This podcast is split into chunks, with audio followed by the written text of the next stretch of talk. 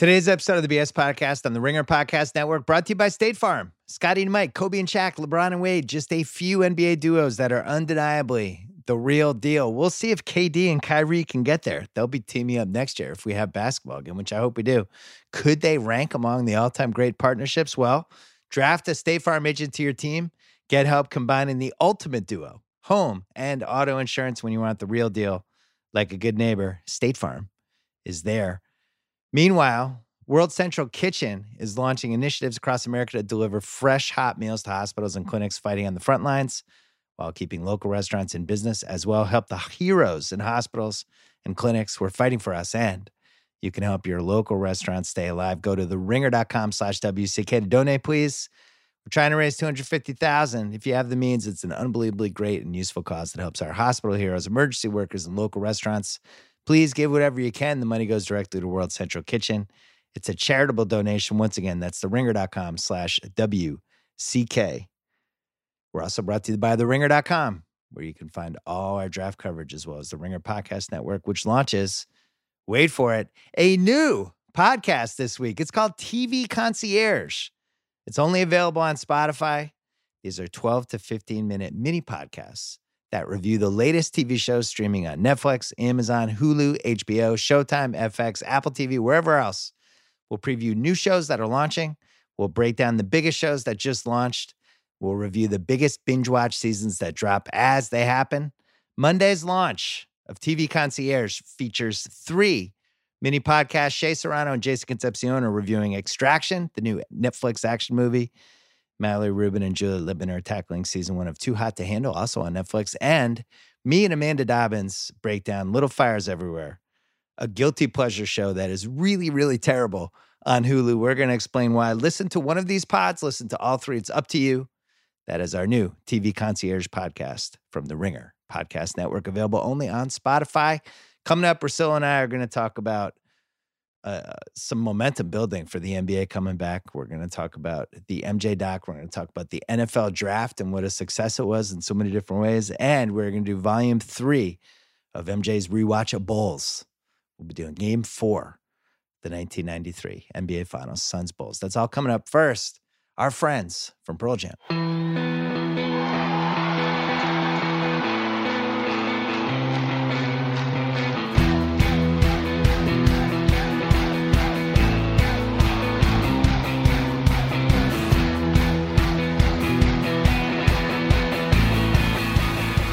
All right, Sunday night, Russillo and I just watched part three and four of the uh, MJ doc, The Last Dance. We have a lot to cover on this podcast. We're going to talk about the the uh, NFL draft. We're going to talk about stuff we heard about the NBA season coming back. We're going to do volume three of MJ's rewatch of Bulls. Russillo, your reaction to The Last Dance tonight? Dennis Rodman is incredibly boring, and most people are not going to agree with me and I understand that, and I respect everything he did uh, as as a rebounder and a defensive player, and how he could adjust to everybody.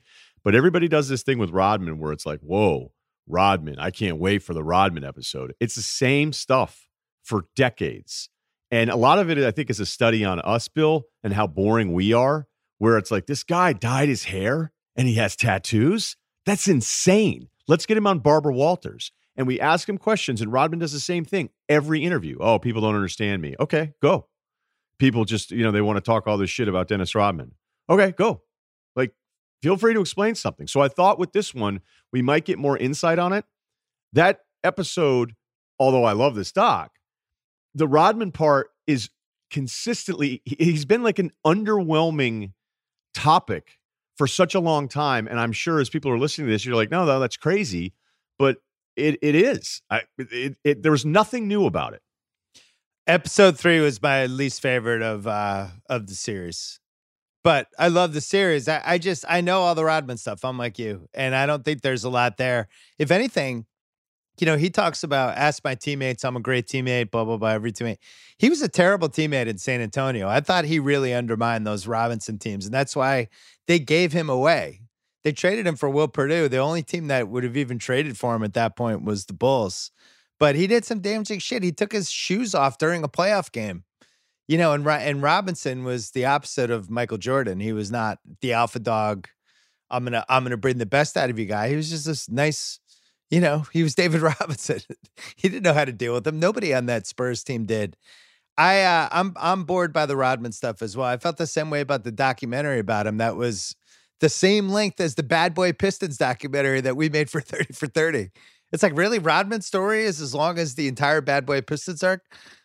And you know what? Like I am sympathetic to Rodman's story. It's a tough, tough set of uh, circumstances. The way he grew up with the number of siblings and all that stuff, and some of the stuff that he was battling. So I'm not insensitive to all of that, but I just it was so calculated.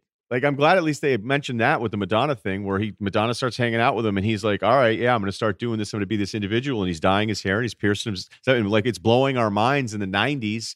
But I don't like players that can turn it on and off. Like Rasheed Wallace, when he was with Portland, he was mad at the end. He was pissed off. He got a technical like every other game for two years. And then he goes to Detroit, and guess what? And now everybody loves Rasheed as a teammate, but Rasheed was very quick in being able to just buy in because he's liked his situation better.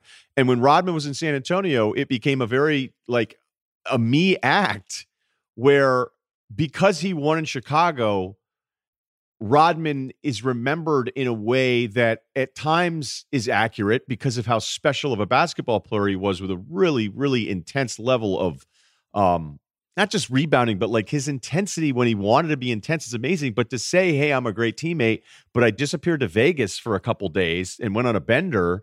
And then it's like, well, cool, you know? And kamikazes are lame, by the way, anyway. But uh I I guess I just I always feel like I'm in the minority on this one. So I'm surprised you're even agreeing with me. But it's just everything is the same. It's always, oh, people always talk. People always talk. Okay, feel free to tell us something interesting about those times that we don't know, other than you really were about yourself and you could control how you were acting all the time. And there's just too many moments where you just decided, all right, I want the attention right now. And I think that's what motivated him more than anything else. Well, and he had this whole carnival aspect to him. Remember, he, him and Karl Malone, they were in the WCW pay per view. I don't Hulk remember Hogan. that. Yeah, oh yeah, it was a thing too. It really was. It was a big moment. But uh, look, look, I thought some of that stuff obscured what a unique and awesome basketball player he was. And actually, I the Detroit version of him. It's horrifying. In, in my mind, so good, man. That version of him, in my mind, is just better than the Bulls version. The Bulls version, by that point, he had really honed down on. I only care about rebounding and playing defense, but I'm always going to pick the rebounding. I'll always jump off my guy, try to grab a rebound over, you know, playing good help defense and somebody else gets the rebound. The Detroit version was completely completely about can we win? How do we win? What can I do? I thought to that point of uh, the NBA before Pippen really blossomed, he was the best defensive player I've ever seen. He was the first guy that actually defended Bird. Bird torched every forward in the 80s. And then Rodman showed up and it was like, what's going on here? This is, he's making it really hard. Even the steal, the famous game where they beat the Pistons, Rodman has him one on one on the left side and shuts him down you know, and and he was he would really make Bird work for his points. Nobody made Bird work for his points at that point. I just thought he was incredible. That whole team takes off the moment they trade Adrian Dantley.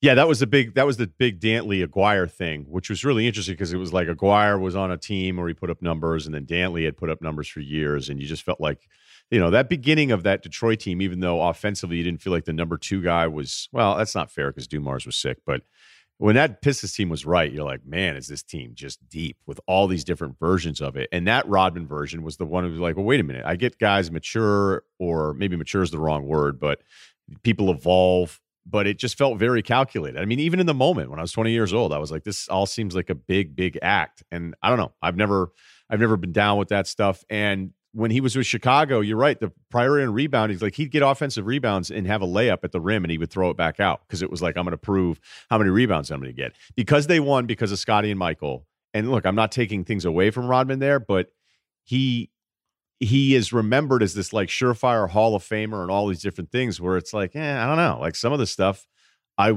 I, I just I don't know. Like, it does it is it fun because he won and there's a documentary about it the whole time? Like, how many how many talk show people on a Monday if a guy was like, "Yeah, I'm going to go to Vegas and fi- like just party"? Like it's a funny chapter in a book after you retire, but like in the moment, people be losing their minds. Like who would be on the set? Who would be like somebody would zag, but it'd be it'd be so forced to go. You know what? I just think for people, you know, mel- mental health awareness and just kind of clearing your mind. Like everybody should just be able to go on vacation in the middle of a pro sports season. It just doesn't. I don't know, man. I mean, I'm not trying to sound like old here, but I I imagine more people probably think it's cool, and I don't know. Well, he, you know, it's debatable whether he meant more to those three Bulls teams than uh, Horace Grant meant to the three, the first three Bulls titles. And Horace, I, I personally don't. I feel like he got glossed over a little in the doc because, you know, maybe his rebounding numbers weren't the same. I thought he was a consistently more reliable guy than Rodman was. Even if you look at Rodman's playoff numbers, he was awesome in 96. I mean, that whole season, he was incredible. In 97, he's he drops down to 28 minutes a game, four points, eight rebounds a game. If you remember, they were there were they actually looked better with Bison Dele. Yeah, that's that was a weird Bison Dele thing where he was getting more and more runs. It was like, yeah. are we sure they're not? That's not their best lineup when he's out there and Rodman isn't. And then in the uh, 98 playoffs, he's five a game, 12 rebounds a game, 34 minutes a game. But you know, he was pretty two dimensional at that point. He's out of the league a year later. And, you know, and you see why, because he's going to Vegas during the season with Carmen Electra. I always thought it was fascinating. And Carmen Electra, into, by the way, sneaky MVP. Oh, she, she yeah. looked amazing. Still looks good. Uh, I always thought it was cool how Phil approached the Dennis thing. It was kind of like, look, this is the best we're going to be able to do with this three spot He's a weird dude. He he would go into all that Native American stuff. This guy's off the reservation. I forget they don't say it in the doc, but in his book he talked about there's a term for the guy who wanders off the reservation, but you like having him there, and he'll come back and that's and not the thing that again. Phil was talking about. Of the guy who walks did he, backwards. Did he say the name of that thing? I, yeah, I can't remember. Yeah. There's a term okay. for a guy who walks around backwards. Yeah, yeah. So I, the way he thought about Rodman, where he just saw him instinctively as like, oh, he reminds me of the Native American, blah, blah, blah. Like, what other coach would even think that way? You know, the other thing they glossed over in this doc Scotty Brooks? The, no, the Oh, Phil was it a ja- question? No, the Phil Jackson, the Phil Jackson taking Doug Collins' job. And yeah. that was a bigger deal than I, you know, he was an assistant. There's always that you know, they, it's always weird with NBA coaches where a lot of times you get replaced by the guy who's supposed to be looking out for you. And in that case, Doug basically says it was on my radar halfway through the season that Phil could be the coach. I think it was way weirder behind the scenes. Some of the books even captured a little bit that that. Is there Doug any more that you can share? I mean, I know you just referencing the book, but what else do you know? You know, I I spent a year with Doug. That's what I, I was trying to do there. But yeah, I mean, look, Phil Phil sidled up to Tex Winter. They go into that in the doc. Jerry Krause, Tex Winter was his hero. It's like, who's your ultimate hero? If if like nephew Kyle sided up, who's your who's your who's your Tex Winter? Do you have one? My Tex Winter? Yeah. Um, Robin Givens. All right. So nephew Kyle saddles up to Robin Givens. Right. And you're trying and I feel like you're trying to take over the BS podcast. And then I'm like, what's going on here? I do think, you know, it was a little shady, and Phil definitely was a little bit of a mover and shaker with that thing. At the same time, you can't argue with the results. And the migraine game, which is we- definitely the weirdest game of that decade, totally justifiable. I, you know, people get migraines. It happens. It happened to Kareem a bunch of times. It's happened to various NBA players. The timing of it was brutal. His dad had just died a couple days earlier, and and uh and it's just bad luck because I think they could have beaten the the Pistons that year. They at that point Jordan had really started to figure out at least like I'm not afraid of these guys. I'm as good as these guys. He ended up putting on the extra weight and that pushed her over the top. I remember that game because it was always know, I wasn't all the way in on Scotty all those times, and I just think it's kind of funny how we've done these rewatchables, and we need a big Pippen game here because so far they've not been early returns for Pippen. And you know, when you go back to the first couple episodes, uh, the Pippen stuff where I, I just felt like, wait a minute, why are guys saying he was the second best player in the world? Or why are people saying like once MJ left, Pippen was the best player? Because we weren't having any of those conversations in the moment. Nobody was ever doing that, really. I, and so I was like, wait a minute, are we doing this thing where I feel like sometimes Pippen's overrated and sometimes I think he's underrated?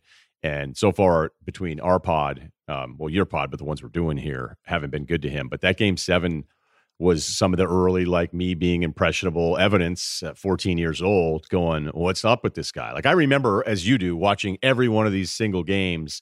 There's an upstairs bedroom and it was a small little 13 inch tv and i grew up on sports in this room watching all these things like whether it be my dad or sometimes i'd sneak away and just watch it on my own. I remember the elo game and, and just sitting there jumping around like crazy and i didn't really even care. It wasn't like i was rooting for chicago but that pippen game that game seven migraine game and he's so bad in it. And you know, whatever I read, I read, but uh, you just it stays locked in your head. He was just useless in it.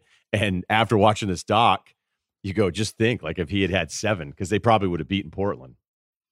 Yeah, like he. I mean, that's that's like I don't like always doing that. Should Bama have more? Should they have less? No, they probably have the right amount. Same thing with Brady and the Pats. Should they have more? You can argue for it. You could also argue less. They probably have the right amount. This is one of the few times I, have had that realization. You go, you know, MJ kind of if Scotty's right, has seven.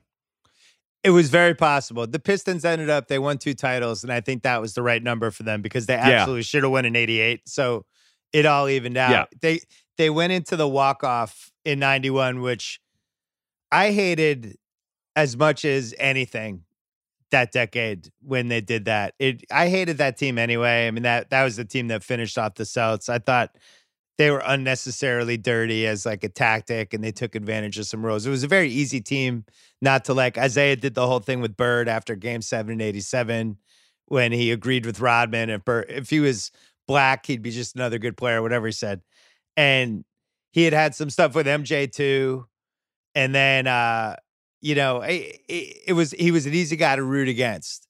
But when they did the walk off, he's wrong. Like the reason the 88 Celtics walked off was because that was when fans would still come on the court when their team clinched a series. It was still kind of in that era.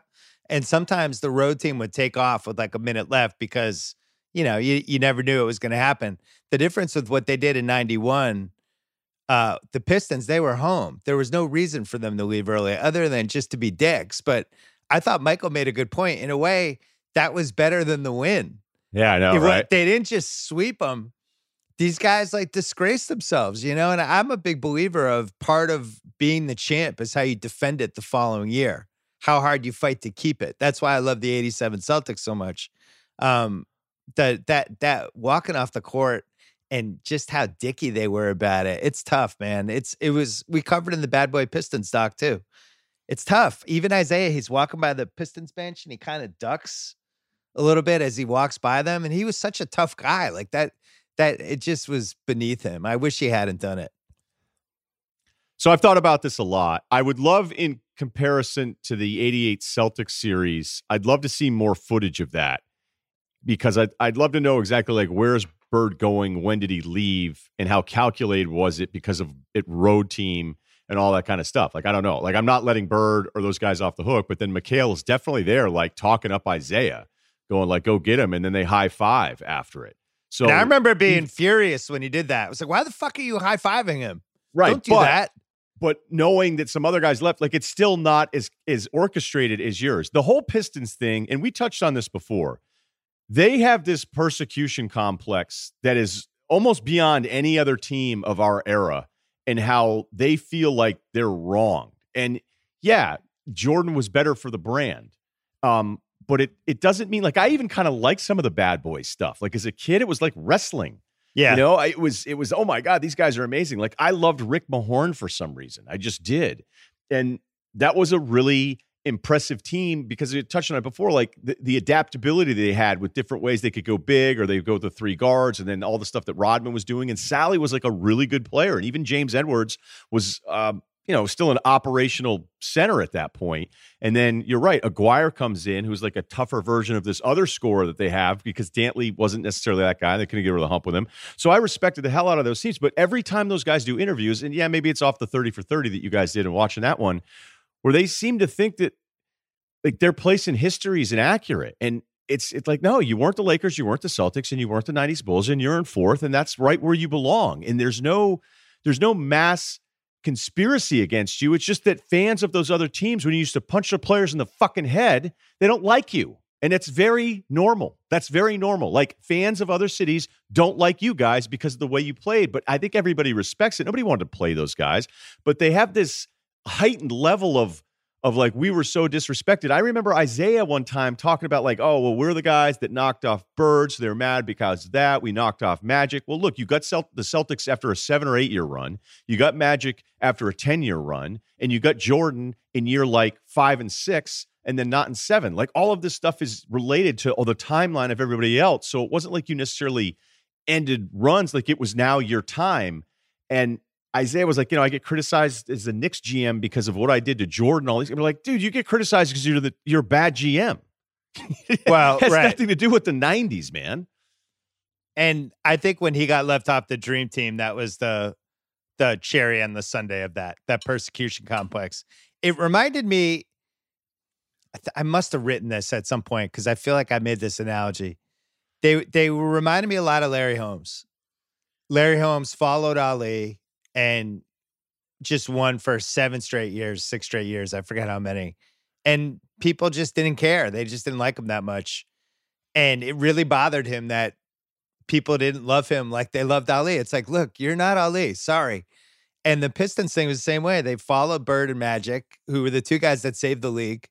And they were the guys right before Michael Jordan, the greatest basketball player of all time. It's just like, that's your lot in life. I'm sorry. Um, they I had them in my basketball book. I thought the 89 Pistons, I had them as the fourth best team of all time. The stats are incredible for them. I, I think they were like 63 and 19. They the Bulls were the only team they lost to in the playoffs. They beat them in six. They they beat the hell out of everybody else. And uh they were just they were just great. They could do anything. They could go big, they could go small, they could play fast, they could play small, they could do three guard. The guard awesome stuff, team. like to have Dumars, who's like steady defensively, and then he could have a zero because Vinny Johnson comes in microwave style, and then Aguirre can get you buckets. At, times when I'll look at that Pistons group, I go, you know, Isiah really carried him, and Isiah is. If we really want to do the who's the most underrated of this 30 years of us paying attention to this stuff, Yeah. Isiah's in that first group. Like Yep. Isiah, because it ended quickly because of the injury, but the stuff he did as a as a guard in a huge league back then, um, he's he's unfortunately historically underrated. But they do have this added layer of I don't know if it's you know sometimes you can be the worst source of your own story. It, it- I always have believed that. Like, oh, let's go to the source. Well, the source may actually be the worst source, and I think there's some very sensible, easy conclusions about the way we look at Detroit and what they mean during that era. And I don't think anybody is like not giving him credit. It's just you came along, as you said, the Larry Holmes analogy. Well, the only thing that sucks for Isiah is he really did sacrifice probably four to five to six points a game in his prime. Like he's a guy that I think could have scored 27, 28 a year for 10, No 11 doubt. years easily. And he left it on the table. And and I wrote a lot about it in the secret chapter that I did for for my book and then for the book of basketball podcast as well, which which I read the chapter. He was cool with it. He knew what it was going to mean for him historically. It was the best way for that team to win for him to to basically give up a little bit of his stuff give it to everybody else sprinkle it around. That's how he knew they were going to win titles. And unfortunately now we're in an era where especially we're seeing it with this mj doc is a lot of people are surprised by oh i didn't know this i didn't know that. And they'll just look at the stats. They'll be like oh isiah versus chris paul. Chris paul statistically is so much better. It's like dude i was there isiah was better than chris paul like he just was he he is eh, to me like the all-time ultimate traditional point guard. I I still First team All anyone better. NBA. First team All NBA underrated. I mean, seriously, if, like, if you were no, going to do I- this, Oh yeah, I had him in my book. I had him like 20, 21 or twenty two. I had him probably ten spots higher than people would have thought. He was the best player on a back to back title team when nobody had gone back to back since Russell Celtics. I, I'm Right, it could have sorry, been uh, three and, and then- and Magic's Lakers. Yeah. Yeah. I, I love So- Jordan though when he saw the video. It was like, here's what Isiah's explanation was of them walking off. And they were like, look, you know, Isiah did make a good point. He's like, shit, if I had known we are going to spend 30 years on this crap, like we would have just shook hands and said, here you go. And I could even see in the moment with Laimbeer and those guys being like, hey, let's let's just fuck with them and let's just run off the court a little bit. Not thinking it's going to be something talked about still 30 years later. But I could also see why MJ's like, nah, what? After the fact, you gonna tell us it wasn't what you meant to do? Like, you know, both both sides, I kind of got their point. And I absolutely love that Jordan's like, you can run me any video you want. It's not what he means. Well, good trick by uh, Jason, Jason Hehir, the director, too. Of I hadn't seen that trick before in a documentary because he does it a few times during the series of, hey, what do you think of this?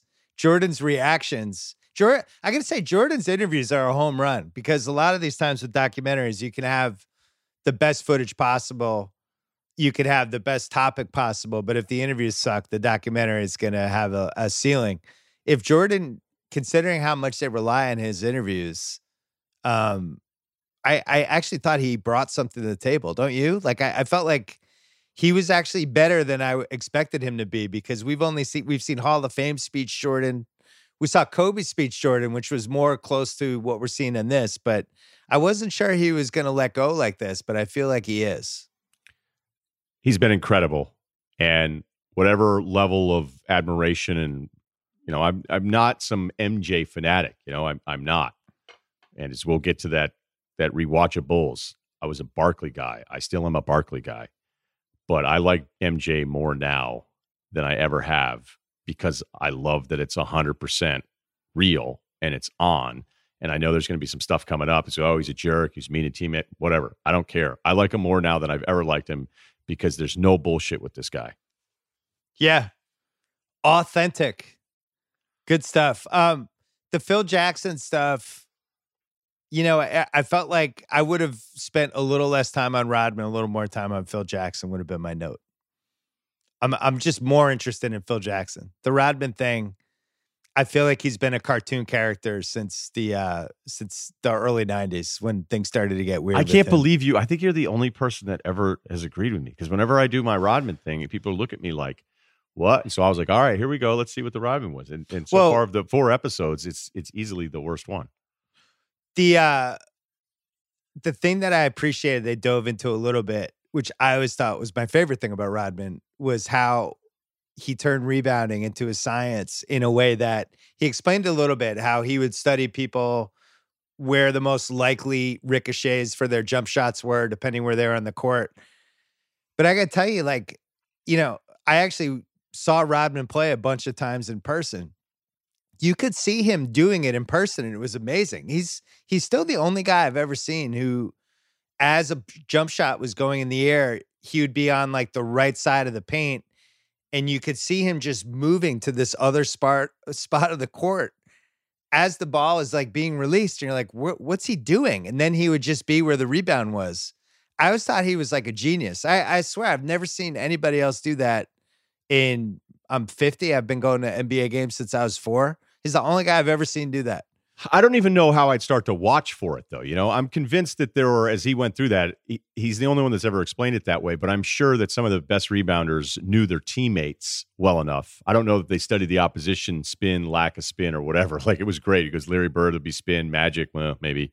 See, I didn't know about that stuff. I I was thinking more like he was just positioning ahead of time. Yeah, he was just moving to spots when nobody was even thinking that the ball was even heading in a certain direction. I've never looked for it. It was I weird. Mean, I, I, I don't know that I'd ever go, hey, let me see if some of these guys do any of this stuff. Uh, the other part with Rodman too, I mean, as much as the Vegas thing is just it's just absurd that you'd be in an NBA season going, I'm just going to disappear for a little while. Um, Pre-internet, the, the fact, or yeah, early, know. early internet.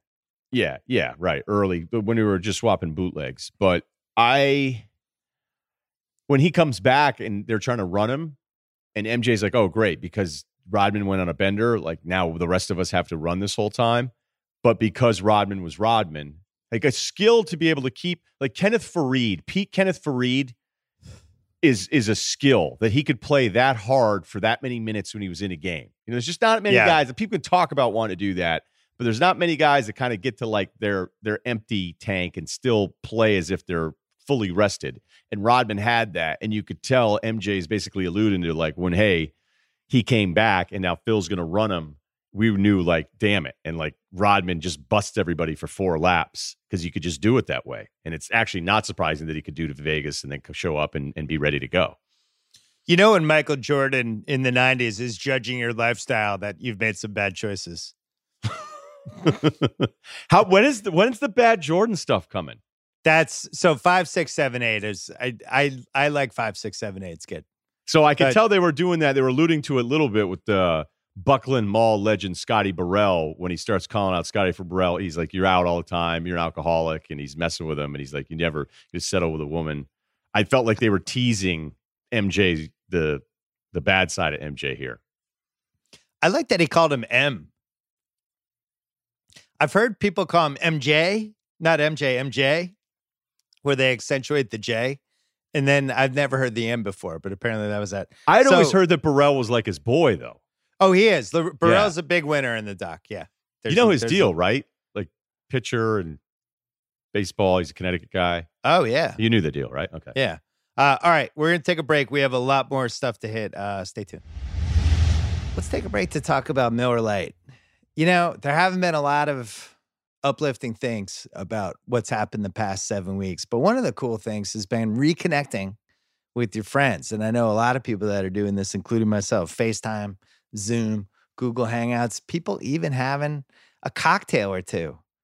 And for some people, including myself, it's been Miller time. It's a moment for people to come together in real life to connect over a few beers. I know it's tough when you can't be with your people, but it can still be enjoyed with your people. I found over the past seven, eight weeks, I'm in more touch with my friends that that I've been uh that I've been in recent years. We just all have more time.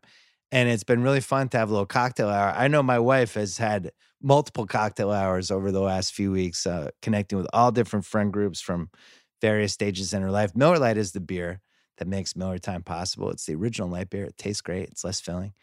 Won't get in the way. I'm enjoying time with your people. As I've said a million times, it's been my beer since uh, I don't know since since I was in college. Let's put it that way. Miller Lite, the original light beer.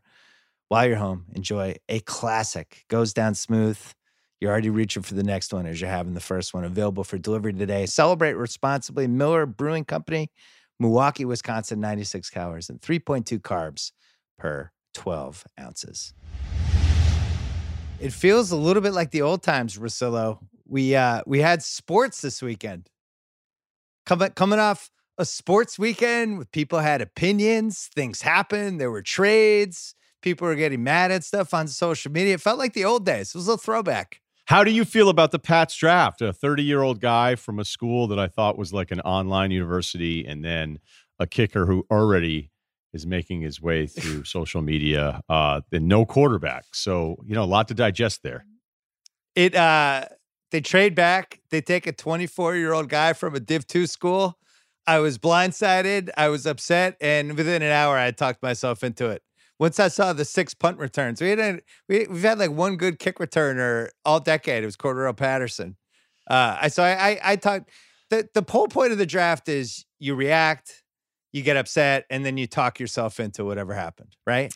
Yeah, like people that get mad about the draft grade thing, I get it. Okay. But if that's how we did everything, then none of us would have jobs. Okay. You can't sit there and go, well, you know, let me let's see how many guys make it to their second contract. Okay, cool. So we'll have you guys recap your first reactions to the 2020 draft in 2025.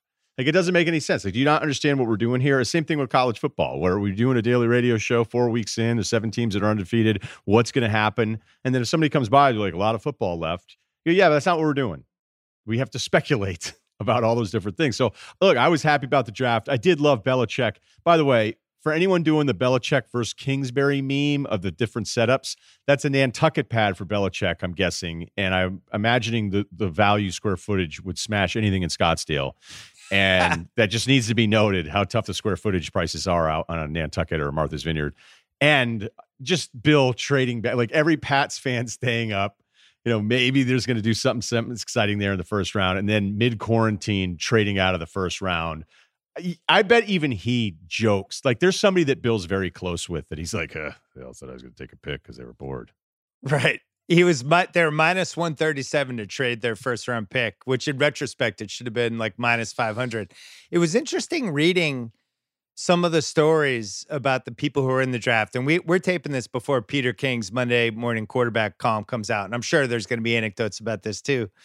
People talking about, you know, the coaches, GMs, scouts, all the people that were in this, talking about what a pleasant experience it was this time around. They weren't, you know, slaving away at the office for 18 hours a day for a month and a half, you know, like uh taking taking dumps at six in the morning after they just had a bad cup of coffee in some little tiny toilet and just being around the same dudes all day, every day, and and never seeing anybody. And then this time around, their kids are around.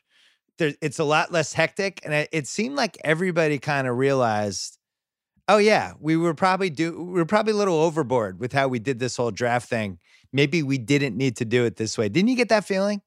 Yeah, but I I don't know that even these guys want to now adapt or, or pivot the way they do this because I'd imagine under normal circumstances, if you were at home trying to work, trying to evaluate tape, and as much as you can love your kids, you're going to be like, look, man, I I don't want to watch Paw Patrol right now. Like I'm I'm we're right. doing third we're doing third round receivers. So in the face of adversity, I think it is kind of cool how everybody came together, seeing everybody's families and all that stuff. I think those are the, like those are the good things that that people like. They like those things this is different, but there's just so many things that are happening right now where I keep hearing like, you know, it'll never be the same after this. No, I think the next time that it's a normal draft, these guys are going to grind like they always grind because that's what they do. And this was a little bit of a break, but I don't think it changes the way that any of the stuff is done.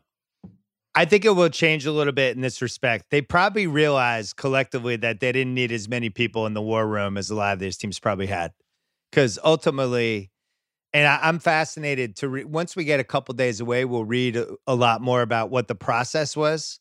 And I really wonder how many people were ultimately involved in the process, like the ultimate decision making process, how they did it. I bet they had to pare it down. And I'm sure it was actually probably a good thing for these guys that they didn't have 12 people on a table, that they weren't worried about leaks half the time from, you know, the third assistant GM who's angling for another job, who's going to try to set up Schefter hoping to get his name floated nine months later. Like all that shit, it just seemed like more simple. There were less trades. Um, but from the standpoint of just, was there like a disastrous pick? Was there a tech glitch? None of that stuff happened. Um, I really enjoyed it. And now, granted, as we said at the top, we're so thirsty for actual live real sports that um that you know it just felt so much more significant and needed but i've never watched more of the draft in my life. And and eh, I'm actually kicking myself because it's always against the NBA playoffs, and I'm always sidetracked by the playoffs. And I'm kind of at that once we get in the third round, I don't care about the draft anymore. I actually really enjoyed the third, fourth, fifth. I I'd never watched it that extensively in a long time. When you really dig in, the little coded stuff, why a guy dropped, and it's always like either he had short arms, um, something happened, and it was a mistake, and he's learned from it, but something happened um, or he transferred, or he's too old. There's always some sort of thing. It's almost like they should just put they should have a wheel on the bottom that they just spin and it's like this is the reason this guy went two rounds later but i really love the later rounds now you you love the draft every year so this wasn't anything new to you well i just like college ball so much that it is kind of fun to go oh wait like i really like that guy he went lower and or wow, I can't believe that guy went that high. I think I've watched him a lot. I mean, it happens every year, and it doesn't mean I'm right. Like what I always love is if somebody was productive at a good school, they won some games, and then he goes to the third or fourth round, and then that guy ends up being like a dude that makes two or three Pro Bowls, like say some linebacker, okay? And then he'll be good. And then what we always do is we play the results, and it'll be like, you know, eh, not you know, like it's not a huge surprise you saw that coming. One every year is at Texas, led the Big 12 in tackles. Okay, all right. So, all right. So, what are you saying? From now on, only take productive guys that are at winning programs? Because if we did that with quarterbacks, like Kellen Moore would be a stud. Colt McCoy, who I'm still holding out hope for. You know, yeah, Tebow would have been amazing. Colt. Yeah, T- I mean, Tebow was was arguably in position to maybe win three titles um, because the first one's with Chris Leak. Like Tebow had, it could have potentially had like one of the greatest college resumes of all time. And even when they were winning, he wasn't that good. And so none of these things are certain because if there was that one thing that always worked, then people would always do that one thing. But what happens instead is there's a guy that'll go in the third round. We know how good he was supposed to be. You know, he could have gone first or second, but he had a bad combine. Well, there's a million guys that never do anything that fit that profile, but we don't apply the same principles to to his failure. We'll only use it like well, for the success. What about when they do the captain thing? That's always a big thing in the draft. He's a captain, you know. He's he's just a mature guy. He's a leader. Uh, the the the captain thing they get thrown it gets thrown around as this huge, huge decision making thing, and and ultimately it's like I, am not really sure what that means. Like it basically just means you weren't a dick, right? Yeah, it means you're a quarterback, and we have to give it to you. So right, so you know that also happened in the NFL too. Like the guys at the end of the year, maybe his rookie year, but definitely his second year if he's the starter. It's like he's already the captain. It's like, no, do you realize you can't have a starting quarterback in his second year in the league not be the captain? Yeah, like looks that looks fishy. It looks terrible. That's that's kind of like my Hall of Fame thing with with basketball, where the sooner you have to say gold medal winner, the weaker your argument is as a player. It's something yeah. I've had for years. I've, I've trademarked that.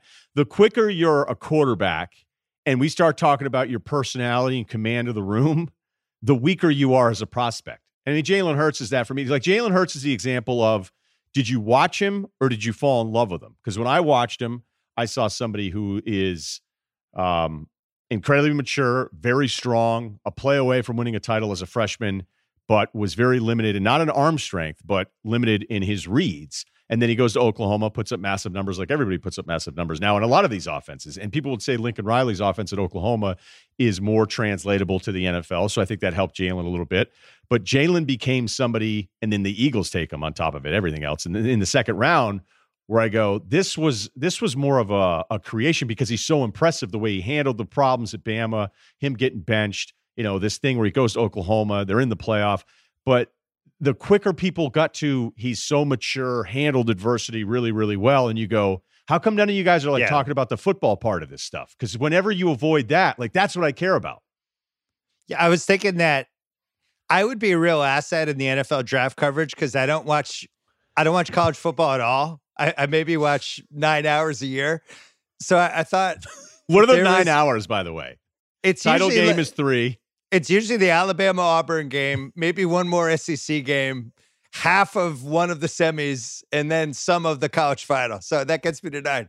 But I think I should be next to the table for a segment called in or out where they do they do the pick everybody does their thing and then it just goes to me like bill in or out i'm like eh out like just from just from what i've heard from the past 12 minutes because like indianapolis took that uh that running back from i think wisconsin yeah taylor and they were like, "This guy, what a beast! You know, uh, fastest fastest combine time of any running back, fifty touchdowns." And then buried buried near the end was God. He fumbled a lot. He fumbled 15 times. He's he's got a fumbling problem. They're gonna have to fix that. But if he can fix his fumbling problem, this guy's gonna be a warrior. And I'm thinking like, well, he, fumbling problems don't get fixed it's it's very rare to be like, man, remember when that guy used to put the ball on the ground constantly and then all of a sudden he didn't? It's usually a terrible sign. So once that once they did that, I was like, great, the Colts picked the stiff. I was just completely out of the fumbling thing. So I want to start a new segment in or out. Just every guy. Short arms, I'm out. His arms seem too short. I do wish though, whenever you watch, you know, a few hundred of those highlight clips of, of the draft pick, I wish all of us could only be remembered in our draft highlight tape. Like oh, just yeah. whatever whatever you've done, the best things in your life for 60 seconds ripped up into like four or five edits. And it'd be amazing how all of us would look. All of us would be like, this guy's incredible. This sounds like a challenge for Jason Gallagher of The Ringer to just do just do combine highlight tapes. What would your five the Ringer be? personnel? I don't know. I probably like one really good rewatchables line. Maybe one one time I cracked you up throwing it to a read when we did when we did the Mike Greenberg I, I don't even know how we'd get to it. Selling I, your like, company. yeah, selling, selling my company. Just a flash. uh, I liked when they would, instead of starting out with college football highlights, would try to do the curveball and it'd be like, his sister played college basketball. It's like, why do I care? What does this have to do with the NFL draft? Uh, the his family, sister was an of, athlete? A lot of athletes in this family. I, I, I would hope so. The guy just got picked in the first round of the NFL draft. I would hope he has an athletic family. What, what do you think? He's the one outlier. Everybody else is 5'8", 280? Just, just completely unathletic. Yeah, because if we're doing that, guy. if we're doing that, should we do like brother cut from varsity junior year in hoops? right. Computer nerd. Yeah, it'd be great if Mel was up there. He's like, well, you know, you get a guy like this, you know, he falls falls third, fourth round. You know, could have been a second round prospect. Started to hear about, you know, got a brother, had a brother there, you know, playing D two high school ball, not even a double L. You know, he gets cut junior year, so you got to worry about that a little bit. Senior year, got mad, blamed it on the coach, played pickup games, just to call a lot of bad fouls. You know, he goes a lot, a lot of flags. Smoked a lot of weed behind the gym. Yeah, I, I would be. I think it's more relevant if the guy came from a family where he was the only good athlete.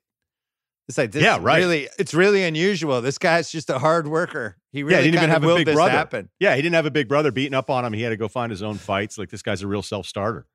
The uh, other thing I was bummed out about, not nearly enough tragedy during the NFL draft. I, I just I wanted to know more about. Oh no, wait a second. There was a ton of tragedy. Did, now you're more attuned to this than I. Was there more tragedy this draft than other drafts? Did they Yeah. dial it up? yeah, yeah, Okay, yeah. they dialed right, it So What's the reasoning of this? think think how touchy this is. Like we're about to talk about how quickly every single draft prospect it was like, "Hey, who died?"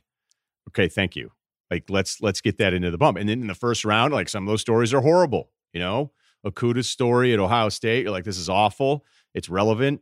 And you're losing a parent, but then it felt like, and it, it's it's the kind of thing like even on social media, as ruthless as that can be, everybody's like, wait a minute, do I send the tweet now about how it seems like death is the common theme in every single one of these draft picks? And I have a theory on it. I think it's a good theory. On game day, I don't know the exact time it happened, but as somebody who's watched game day for years and traveled, and you know, my big thing is I used to travel with the with TV because I did the radio version of it. You know, TV would go off. You know, no one cared about the radio show as much as the TV show. So I would go and watch a lot, and I'd get kind of pumped up for my seven hour deal. And Rinaldi would do this amazing feature because Rinaldi's one of the best. You know, he would do, okay, you know, we've got two hours of, and the show was three hours at times. Let's do that one emotional, you know, seven to eight minute piece. And Rinaldi's going to ask the right questions. He's got the perfect voice, and the, we're going to get the music and the edit and this adversity that this player overcomes. And it's a nice feature inside game day. My guess is the research shows the producers, the people on the TV side, that the audience stays longer. Like, think how many times you've seen something on TV where it's like, wait a minute, what happened here? Oh my God, there was this death. Uh, It was a mother that was sick. Oh, she recovered. Like, what's going on? It kind of stops you in your tracks a little bit more than just, hey, check out these linebackers versus these running backs and, and the stuff that you're used to in these pregame shows. And so, because those did well, and again, I think this is an educated example of it, that you would retain an audience longer with one of those segments, then like everything, everybody just started to overdo it. So there was five of those features on game day. And then that was happening in Sports Center all the time. And I think there's kind of this this production wave of we need these heart-wrenching stories as much as possible because the numbers show us that people don't change the channel as much during those. And honestly, whatever the too much line was, it's been smashed through. It's not taking away anything. I'm trying to be sensitive about the whole thing, but just as a viewer, after hours and hours of it, and you're like, are you guys trying to find any tragedy with every single pick because you're doing an amazing job? It makes me wonder if they should have ESPN Classic just be just audible that into a tragedy channel. And it's just tragedies 20. It's just all those Rinaldi pieces and all the other ones, the ones from the ESPYs. And it's because obviously the ratings must spike every time they do one. I feel bad for the people whose tragedy wasn't quite enough to make the cut. Like my parents had a bad divorce, not me, but it's just if somebody, and that was all they could come up with. They're like, eh, let's let's go with uh, your sister played college basketball. We got any dogs? you guys got any dogs on the way out? Did your dog have a tragic death? Um, is there a tragedy researcher? Do they? Is there a tragedy Q and A with the? Pri- I, I don't know how it works. It was really over the top, and I didn't realize. I I mentioned this on Twitter, but I didn't mention this because I didn't know. Sal and I did a pod on Thursday, and I had no idea I was watching ABC, the Human Interest Draft, versus ESPN was the more hardcore football draft. And I was like, what's going on? Like, there's no NFL people on this telecast. It's all human interest. Like, what's happening? Not realizing that ESPN had, you know, Michael Irvin and Booger was on there and they're doing more of the hardcore NFL stuff. But um it's so I did some some recon on it. And it's just like, yeah, it plays better for the ABC audience, for the casual fan. I don't get it. I don't understand it, but obviously they uh they know what they're doing on it. But it's it's really really bizarre to me. Yeah, but I would I would challenge you, not you, but when you say they know what they're doing, on- yes, I know that it has to be a programming decision based on research. That's what I, that's what I what- mean by know what what, they're doing. Right, right. And I agree with you because I think we both probably know more than we're leading on here. But what I'm what I'm saying is that just like you, somebody, you know, you weren't doing everything every day like I was, but like Tebow's the best example of it. Like Tebow moved the needle for a long time.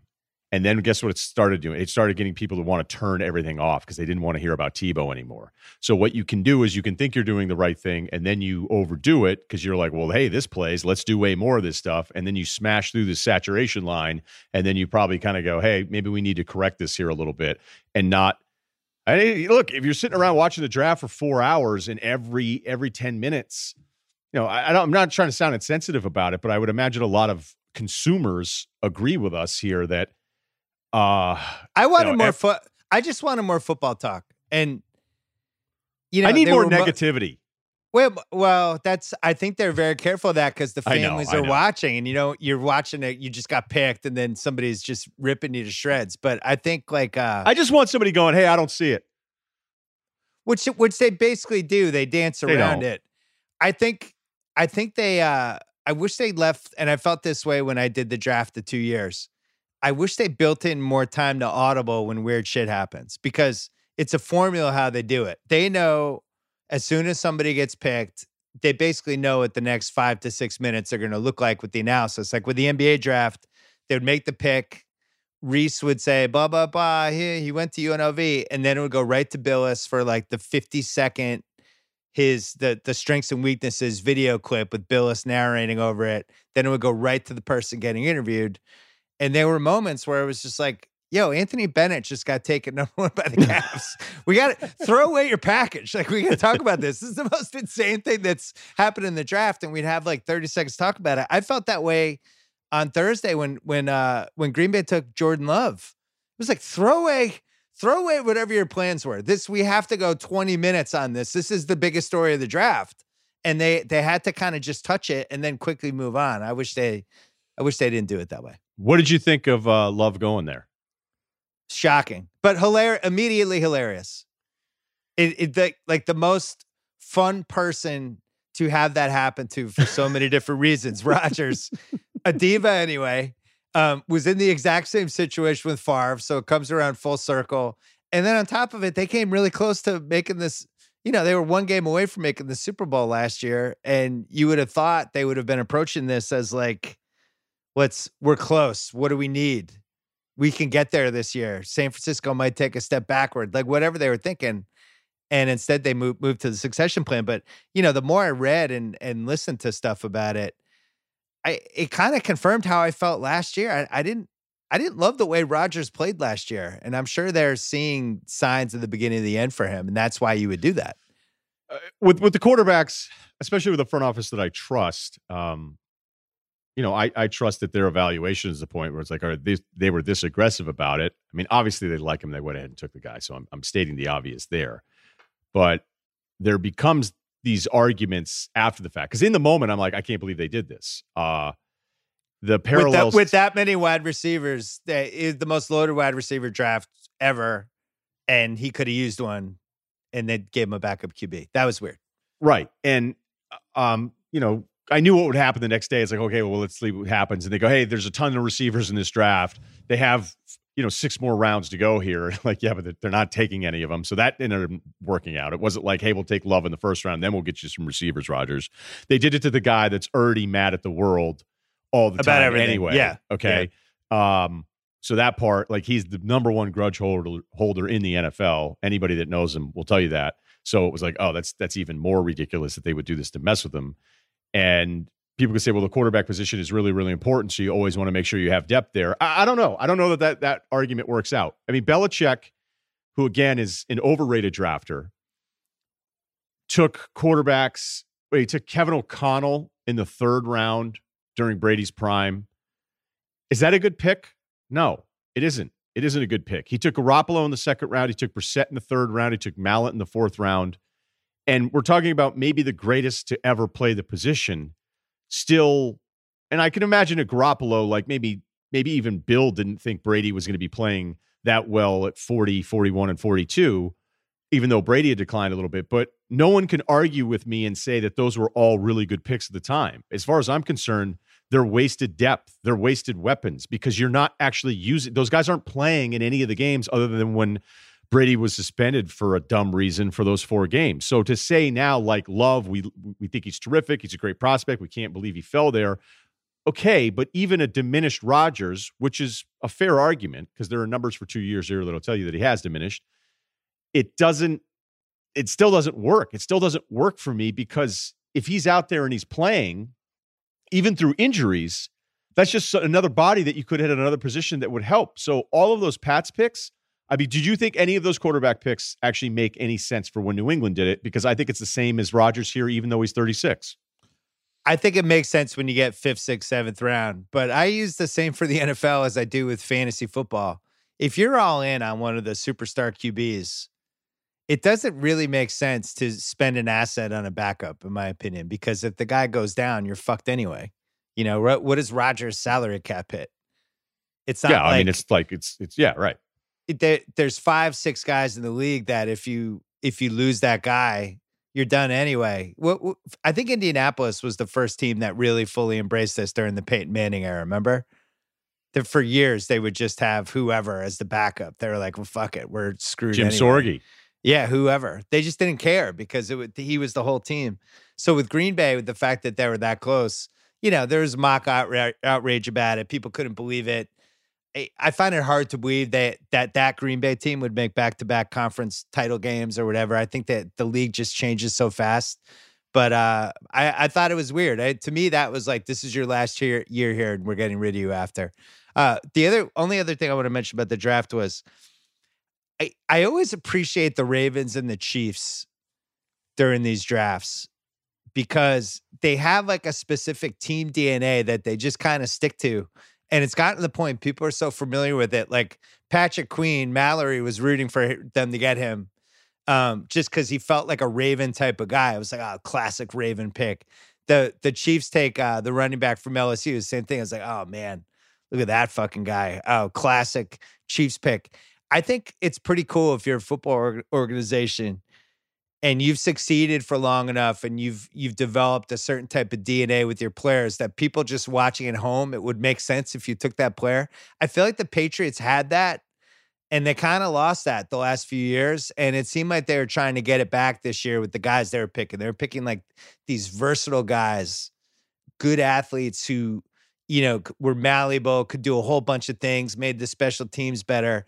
I think he fell in the rut the last couple years of taking these successful big program guys, you know, and and now it seems like they're back to that Pat's roots of like gamer, um, fucking hard worker. He can play multiple positions. That's kind of kind of every time Belichick's had success, those are the guys he's had.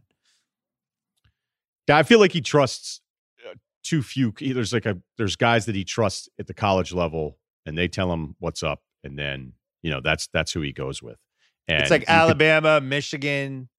Uh, well, it was Urban for a while. It was Schiano for a while. Right, I mean, Rutgers. Schiano was going to be on the staff, um, yeah. and you know some of the Rutgers stuff worked out, some of it didn't. The UConn pick that he had there for the corner he took in the second round, and the guy was off the team like immediately.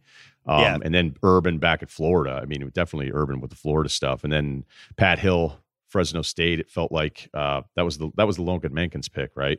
But look, yeah. it worked out. Logan was was an awesome pick. I mean, he's had look. You do it twenty years, you're going to have misses. I just sometimes with, with Bill, you go, well, I, I don't care that he didn't take a quarterback. Honestly, like I think I it's actually, either. I think it'd be more alarming if he's going, all right, I got Jake Fromm, because then it turns everybody's like, all right, cool, Jake Fromm, fourth round, that's good, little QB, you know, competition here. I mean, everybody's already kind of building Stidham up. I think prematurely. I'm not saying he's going to be bad. I just it's it's a lot to assume. And the way he's talked about, I don't know if they're just waiting around for Dalton. Um, Jameis now going to the Saints. I don't know if Cam is still in play, but I like the Patriots going. Hey, just because we need a third quarterback right now, it doesn't mean that we're going to go ahead and just draft a guy. Like I hate when teams are doing it too much on need, and then everybody in New England, if they had taken if they had taken Love in the first round, Can you imagine how that'd be processed right now? It'd be like, oh wow, okay, cool, big arm, really. Oh, look how good he was two years ago. You know, smaller school, but Bill knows what he's doing here. And it's like, does he or is he kind of just taking? Like, I feel like they took N'Keal Harry last year out of desperation because they needed a wide receiver so bad. Right, Bell, and probably Brady was putting pressure on them or whatever. See, I looked at the Pats not taking a QB the other way. It made me wonder if the Cam stuff was possibly true. I'm not dismissing that. I just I just like that they didn't go, hey, we know what everybody thinks we're supposed to do here at quarterback, but we're just not doing it because we don't really like these guys. And some of the guys that were being even rumored to be in play in the middle rounds ended up dropping more anyway. So, yeah. Well, Jake Fromm, who if we did a mock draft in mid August, I think would have been the second pick. right? That's a little high. Um, he would have been a first. He probably would have been a first rounder. Top five? No, I don't think he was going to be that. No, it just seemed like a precipitous fall for him. It reminded me of when, uh, I mean, a, a different example, but Avery Bradley, who was like the best high school player in the country, or one of the like second best, or whatever yeah. he was, played at yeah. college one year and then was like no longer a lottery pick. Had this one weird year at Texas, but uh, you know, I don't know. Well, Never know with this stuff. The, the, they were they were out of receivers at Georgia at the end of the year. Okay, like they didn't have anybody and the only good one they even had was like missed the first half. I think against the LSU uh, SEC title game. So they were did you like, they were hurting. Go ahead. Did you like the Washington State guy? Anthony Gordon, I did like. Um, I actually thought he was like more physically impressive than Gardner Minshew was. See, I that's what. By the time we get to sixth, seventh round, I think you have to take guys like that. You have to take the flyer because it seems like over and over again those Minshew guys. They actually might. You never know. The guys who put up big stats in college. What the fuck? Like, what are you getting? What seventh rounder are you getting that's really going to make an impact unless it's some weirdo like that, you know? Yeah, but it's still like a, it's like a long yeah. snapper. Who am I getting in the seventh round? Special teamer, getting a kicker. Yeah. If if uh, you found out there was no Wi-Fi on Nantucket, and that's how we did this draft, would you be auto draft ten percent surprised or? I was I was bummed that they didn't research the kicker a little bit more. It's not that hard to research somebody's social media. I mean, you you figure you go into a draft, you have like hundred guys you're thinking about.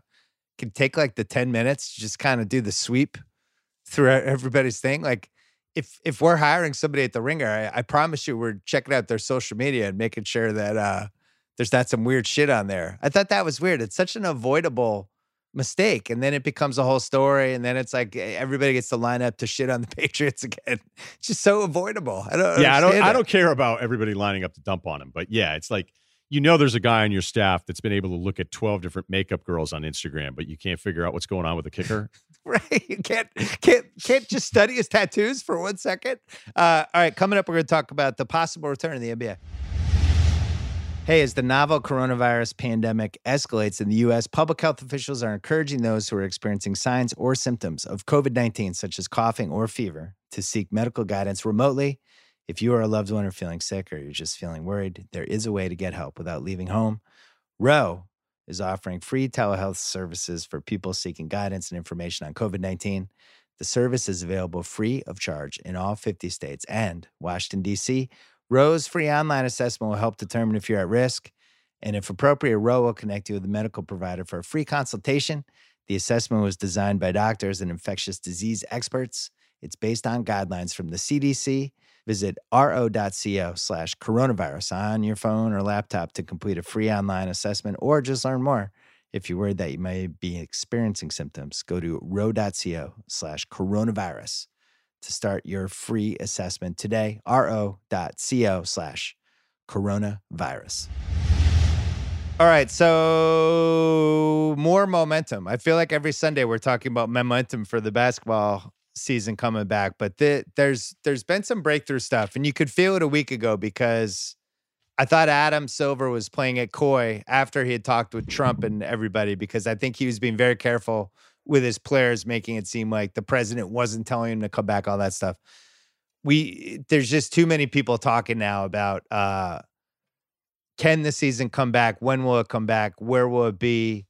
And will there be a regular season, which has been the new wrinkle the last few days that I I had thought the ship had sailed on that. I was pretty convinced that they were going to do a 12 or a 16 team playoffs and that's it and nobody else makes it. But um, the intel over and over again has been that they want to get to 70 games. They all have these RSN contracts that once you get to 70, you're paid in full by the RSNs. So that's huge, by the way. Like that's worth repeating that the reason why there is this push for this regular season finish, that they can't just throw those games away, is that the owners would have to cut checks to the 30 home networks that they have deals with. There's two things. One is that, and then two is the feedback they're getting from the players is that they would want some warm up games to get their legs to run a like j- just I think they're talking to a lot of probably the stars because that's how you should do it. And it's like, hey, what, what's the best way for us to do this? I think they're being pretty inclusive with their best players. Could we just start the playoffs? How many games would you need? So if you look at the uh, standings, if they get to 70, um, some of the teams are pretty close. Like Dallas has played 67 games, so they'd only need three games to get to uh, 70. The Lakers have only played 63. Everyone's between 63 and 67. Uh, so that's one thing. Then the other thing that I've heard from a couple people is that there really was pushback from like, hey, man, if we're going to have a playoffs, we want to have a fair chance to make it from the teams that were either – you know, potentially cut off if they went to a 12 team system, or if they're going to do a full playoffs, the teams that are in that 17 to 20 range who still have an, a puncher's chance possibly of making it, they wanted a chance to try to make it. So I'm not sure how they pull it off and whether it's like a tournament, whether you split it. I also can't figure out what they do with the 10 teams that don't have a chance to make it, where you're like, you're on, I don't know, the Knicks. You, it's like oh well our season's over really? I gotta come back and play five games? Like we're our team's headed nowhere. So whether they and i have not heard this i'm not reporting it um, whether they do a tournament for like the 12 teams that can't make the playoffs or probably shouldn't make the playoffs or the 10 teams or i'm sure they're thinking about all this stuff. I think everything's on the table. I, I still think we're a while away but i think basketball coming back late june is realistic and you're hearing the same stuff right yeah, this late May thing I thought picked up a little momentum this week, but I've no been told it's totally it's zero percent. Like just shoot it down. The idea that games are going to be starting here in a month, impossible. Um, you said a lot there that I I want to be able to touch on, but well, let's do. Are, so we got so we got the RSNs, we have the playoffs, how we would do that, and then uh the well the, the playoff, lottery. What do you do with the lottery teams? The playoff team, like let's face it, it's hard to get these thirty owners to see the problems the same way. And the guys that are on the cusp of making this don't want to lose out. Like they don't want to concede for the greater good and the easing of the schedule and crunching up the timeline. The guys that want those games played are the guys that have a chance to lose money here by not having a fair shot of making the playoffs. And I can kind of understand them. But I think even that is outweighed by the fact that you said is that it feels like three to four weeks to get these guys ready um, in some version of, of a few weeks to get your body up to speed because the longer this is gone, the longer the kind of recovery is to get you back to any kind of game shape. And even when they start, it's not going to be game shape. And I'm not going to be making fun of guys for being out of shape or looking clumsy around the rim or some of the stuff being disjointed because you just stopped playing professional basketball for a couple months and now you're supposed to pick it back up at full speed. It's just not going to happen. But I don't mind. Like, let's see what the product is. But as far as the late May thing, that was more about practice facilities being opened up, and that's on a voluntary basis. And the other problem with that like the owners, uh, the same thing is say Georgia. I'm just using an example. I wasn't told this part, but say Georgia is going full speed ahead here and opening things up before other states. It's not so much that now the Atlanta Hawks get a jump on everybody else, which isn't fair to say other franchises. And again, it doesn't really matter because it's not like Atlanta's making some massive playoff push, but that the NBA wanted to try to have this be a little bit more of a controlled atmosphere and not have Trae Young and a bunch of dudes go run pickup at Equinox. And I'm just using them as an example here. Whereas if they open up facilities in some of the more aggressive states and reopening, they can then go, look, you'll come to the team facility, three players maybe at a time one on zero work, not even one on one. It's more isolated, it's controlled. And now it's not a free for all where you're doing stuff on your own to try to get in front of some of the states that are opening up, more so than just, hey, your state is opening up. We're allowing this team to get a jump on some of the other franchise. And again, the way it was reported at first, I think it snowballed into this. Well, maybe that means late May, these guys are going to get going. No, I think right now, the best case scenario is probably early July. Early July, with the regular season games, like you said, to get to those 70 games, to give everybody a fair chance of making some sort of playoff push here. But the playoffs themselves, I've seen a million proposals, and I know everybody's kind of having fun with this, right? We like fixing stuff. But can you imagine, like, put the single elimination thing away? Yes, it would be fun for us, but there'd be two major problems. One is you would never do that and cut your own um, product that way. You would you would just never ever say, yeah, you know, let's just shorten the whole thing up for the fans' convenience and screw ourselves on having more available product to sell, which would be games on TV. The other part is, can you imagine which teams could win? And I'll just say it. Imagine if the Rockets won an NBA title in a single elimination tournament, how much everybody'd be like, oh, really? Maybe it's not happening. Recognize. It's not happening, so we can put it to bed. But it's just a lot. Like people are even writing about it. Um, and then I think that early July being the best case scenario today is is today, and and that's that's what's happened here. Is is that the most consistent thing is that nothing is decided. That's the most consistent thing I've heard going all the way back to March is that it's like, yeah, we have these plans, we have different things, but I could tell you four plans that the league is thinking about, and two of them are already off the table. And it means we'll probably have two new plans next week because it's about making sure the testing thing is executed the right way. And I think the NBA is very sensitive to, we don't want to just say, hey, we're NBA stars and we get all the tests. The numbers have to be going in the right direction. And then whatever version of basketball gets started back up again, there's still location issues, arena availability, the quarantine ideas of different locations, whether it's Orlando or Vegas or some more uh, absurd scenarios that are thrown out there, and then getting all the TV equipment to even broadcast these guys the right way. Uh, none of this stuff has been decided. So the only positive thing I would take from you and I going back and forth on this is that yeah, there's there's a bunch of different plans, and the further out you're thinking the start date, the more realistic as opposed to early June, mid June. Well, I know Bob Iger talked to the owners and has a lot of experience because they're trying to figure out how to open, uh, you know, Disney, the different yeah. Disney parks again. So they've done just an incredible amount of research on it and the whole bubble system, which we talked about in a previous podcast. And I think I think he talked to them for a long time. And I think after that conversation, the owners were a little more bullish on it. But I don't it's not going to be different arenas. it's either going to be one or two locations. And the reason they got to decide relative relatively soon is like if it's in Vegas, for example, they're going to have to build a bunch of courts.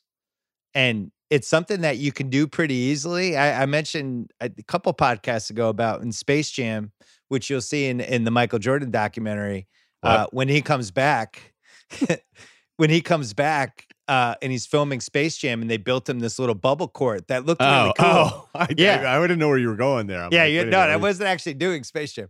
Uh, but they're gonna have to build all these courts, and it's gonna take a few weeks. And I don't know whether they would do half Orlando, half Vegas, or everything in Vegas or whatever. But there's ways to do this, and there's ways to cut everything off. Like let's say they did Vegas the most logical location would be Mandalay Bay because it's it's a little it's on the far end of the strip. It's a little off. You can basically close everything down. You have the Mandalay Bay Casino and you have a Four Seasons in there. So you could put all the teams in the Four Seasons on different floors. And then you could have it's closer to the airport. So you could close all the roads. It could be direct in and out, airport, one road, everything locked down and just a bunch of courts there. And I, and I think it would work. But if they decided they were going to do this, they would need five six weeks to build the courts, you know, and and then uh, ESPN and TNT they would need a few weeks to figure out. All right, are these our four main awesome courts that we're going to have the TV in? Let's figure out a camera situation. Where are the cameras going to go? Can we take? Can we have some advancements with that, et cetera, et cetera? Um, I think it's all going to start going down over the next week. We're going to start hearing a lot more about, uh oh, shit's happening. They're talking to the players. Once they start talking to the players, the players will tell the agents, the agents will tell the writers. And that's how this works. And I'm sure Woj is going to be busy the next couple weeks, would be uh, my last point on that. I haven't been to Orlando in a while, but when they had the pre-draft camp there, they brought it there from Chicago, and then the NBA guys were like, "Hey, can we not have this in Disney World? Like, can we have it back in a normal city?" But if it's still the Milk Center setup that they had when I was going and doing the draft stuff, which I think it still is, there's a million courts already there right now. It's owned by Disney. ABC, ESPN, I'm sure would work with TNT on this. And hey, let's just figure this whole thing out and how we're going to put it all together. I would actually think that'd be a little bit easier. And imagine if Disney World is closed. Uh, it's pretty. It's pretty weird place to drive around, even when the park is open. Right. It feels pretty isolated. And now, if the park is closed, and all of the places that you could have people stay, I would think that actually be easier than some of the logistics of Vegas, where you wouldn't just build courts and have it be Mandalay. That'd be one option. But I think you could also use the two summer courts that are right next to each other. I mean, summer league, you just walk across the hallway and then you go into the smaller gym, and then the there's the obviously harder the, the, harder to contain though. And I don't think they want to have big arenas. I don't think they want any part of like big backgrounds that would like bang home the fact that they're, you know, not that there's no fans. I I think they're very conscious of that. that would be so low on my priority list though. And the other part though that I still think I know I'm dismissive of because I would look at it as how much money am I going to lose if we don't come back and play versus okay, yes, some challenging logistical stuff here of actually being quarantined here if you're a deep playoff team for 3 months and you're going to play games, you're going to go back and you're going to be quarantined. The day-to-day real life application of that is probably a lot harder than I'm admitting to. yeah. But I still think the majority of your players, the NBA players, if we're just keeping it to that, and but it would be the same thing for baseball. And it'd be the same way I would feel if I were playing football. Would be, yeah, okay, all right, this isn't ideal, and there's a lot of parts about this that suck. But how can we protect our revenue coming in? and yeah, And and that's how, that's how what I would care about the most. Yeah, Um, so I'm looking at the standings. In the East, the eight playoff teams are pretty set. Everybody is. You have seven teams in the East that are basically out of the playoffs if it was a 70 game. you don't feel like What, the Magic we're starting to put something together here. no, I, I, well, they they're an eight seed, oh wait, wait, God, I haven't looked at the standings in so long. Who's Yeah. behind them? Is it? so they have Orlando has 30 wins. Washington is ninth with 24 wins. That's right. So- There's- the Wizards were sneaky closer to the AC than you think. So is that So fair you to do got- that? So you got Washington, Charlotte, Chicago, New York, Detroit, Atlanta, Cleveland. They're all out. And then in the West, the cutoff line right now is 32 wins. Memphis is 32 and 33. So they would have five games left if we got to 70. So basically, you could cut out Sacramento 28 wins, San Antonio 27, Phoenix 26, Minnesota 19, Golden State 15. That's 12 teams. And you could basically do a 12 team tournament with those 12 teams in a different location, maybe have some prize or whatever, or you just have them play or whatever. 18 teams have a chance to either make the playoffs or are locked into the playoffs already. And they'll probably care. Oh, actually, Sacramento and New Orleans have the same record, 28 36. Yeah. So at least 10 teams have no chance. Um, I would I would just do this if I were silver. I go, hey, sorry everybody, everybody wants to Zion on the playoffs, so the Pelicans are in. Right. well, they could do the uh that that whole thing, the one game playoff thing.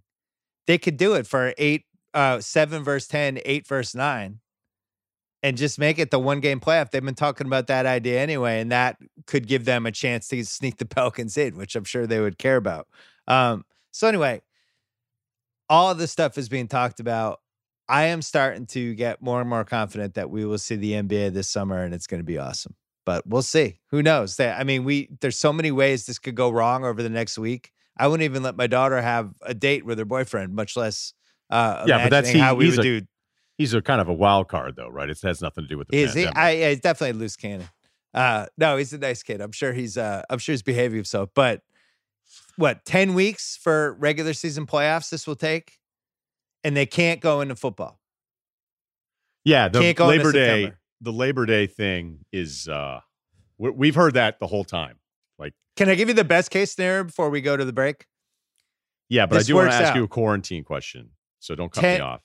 10 weeks starts third to last week in June.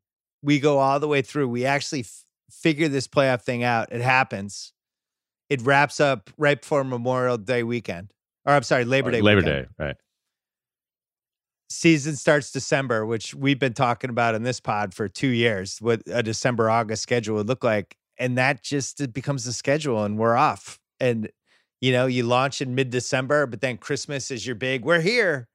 Um, and you just kind of do it. And then the finals just ends August 24th every year.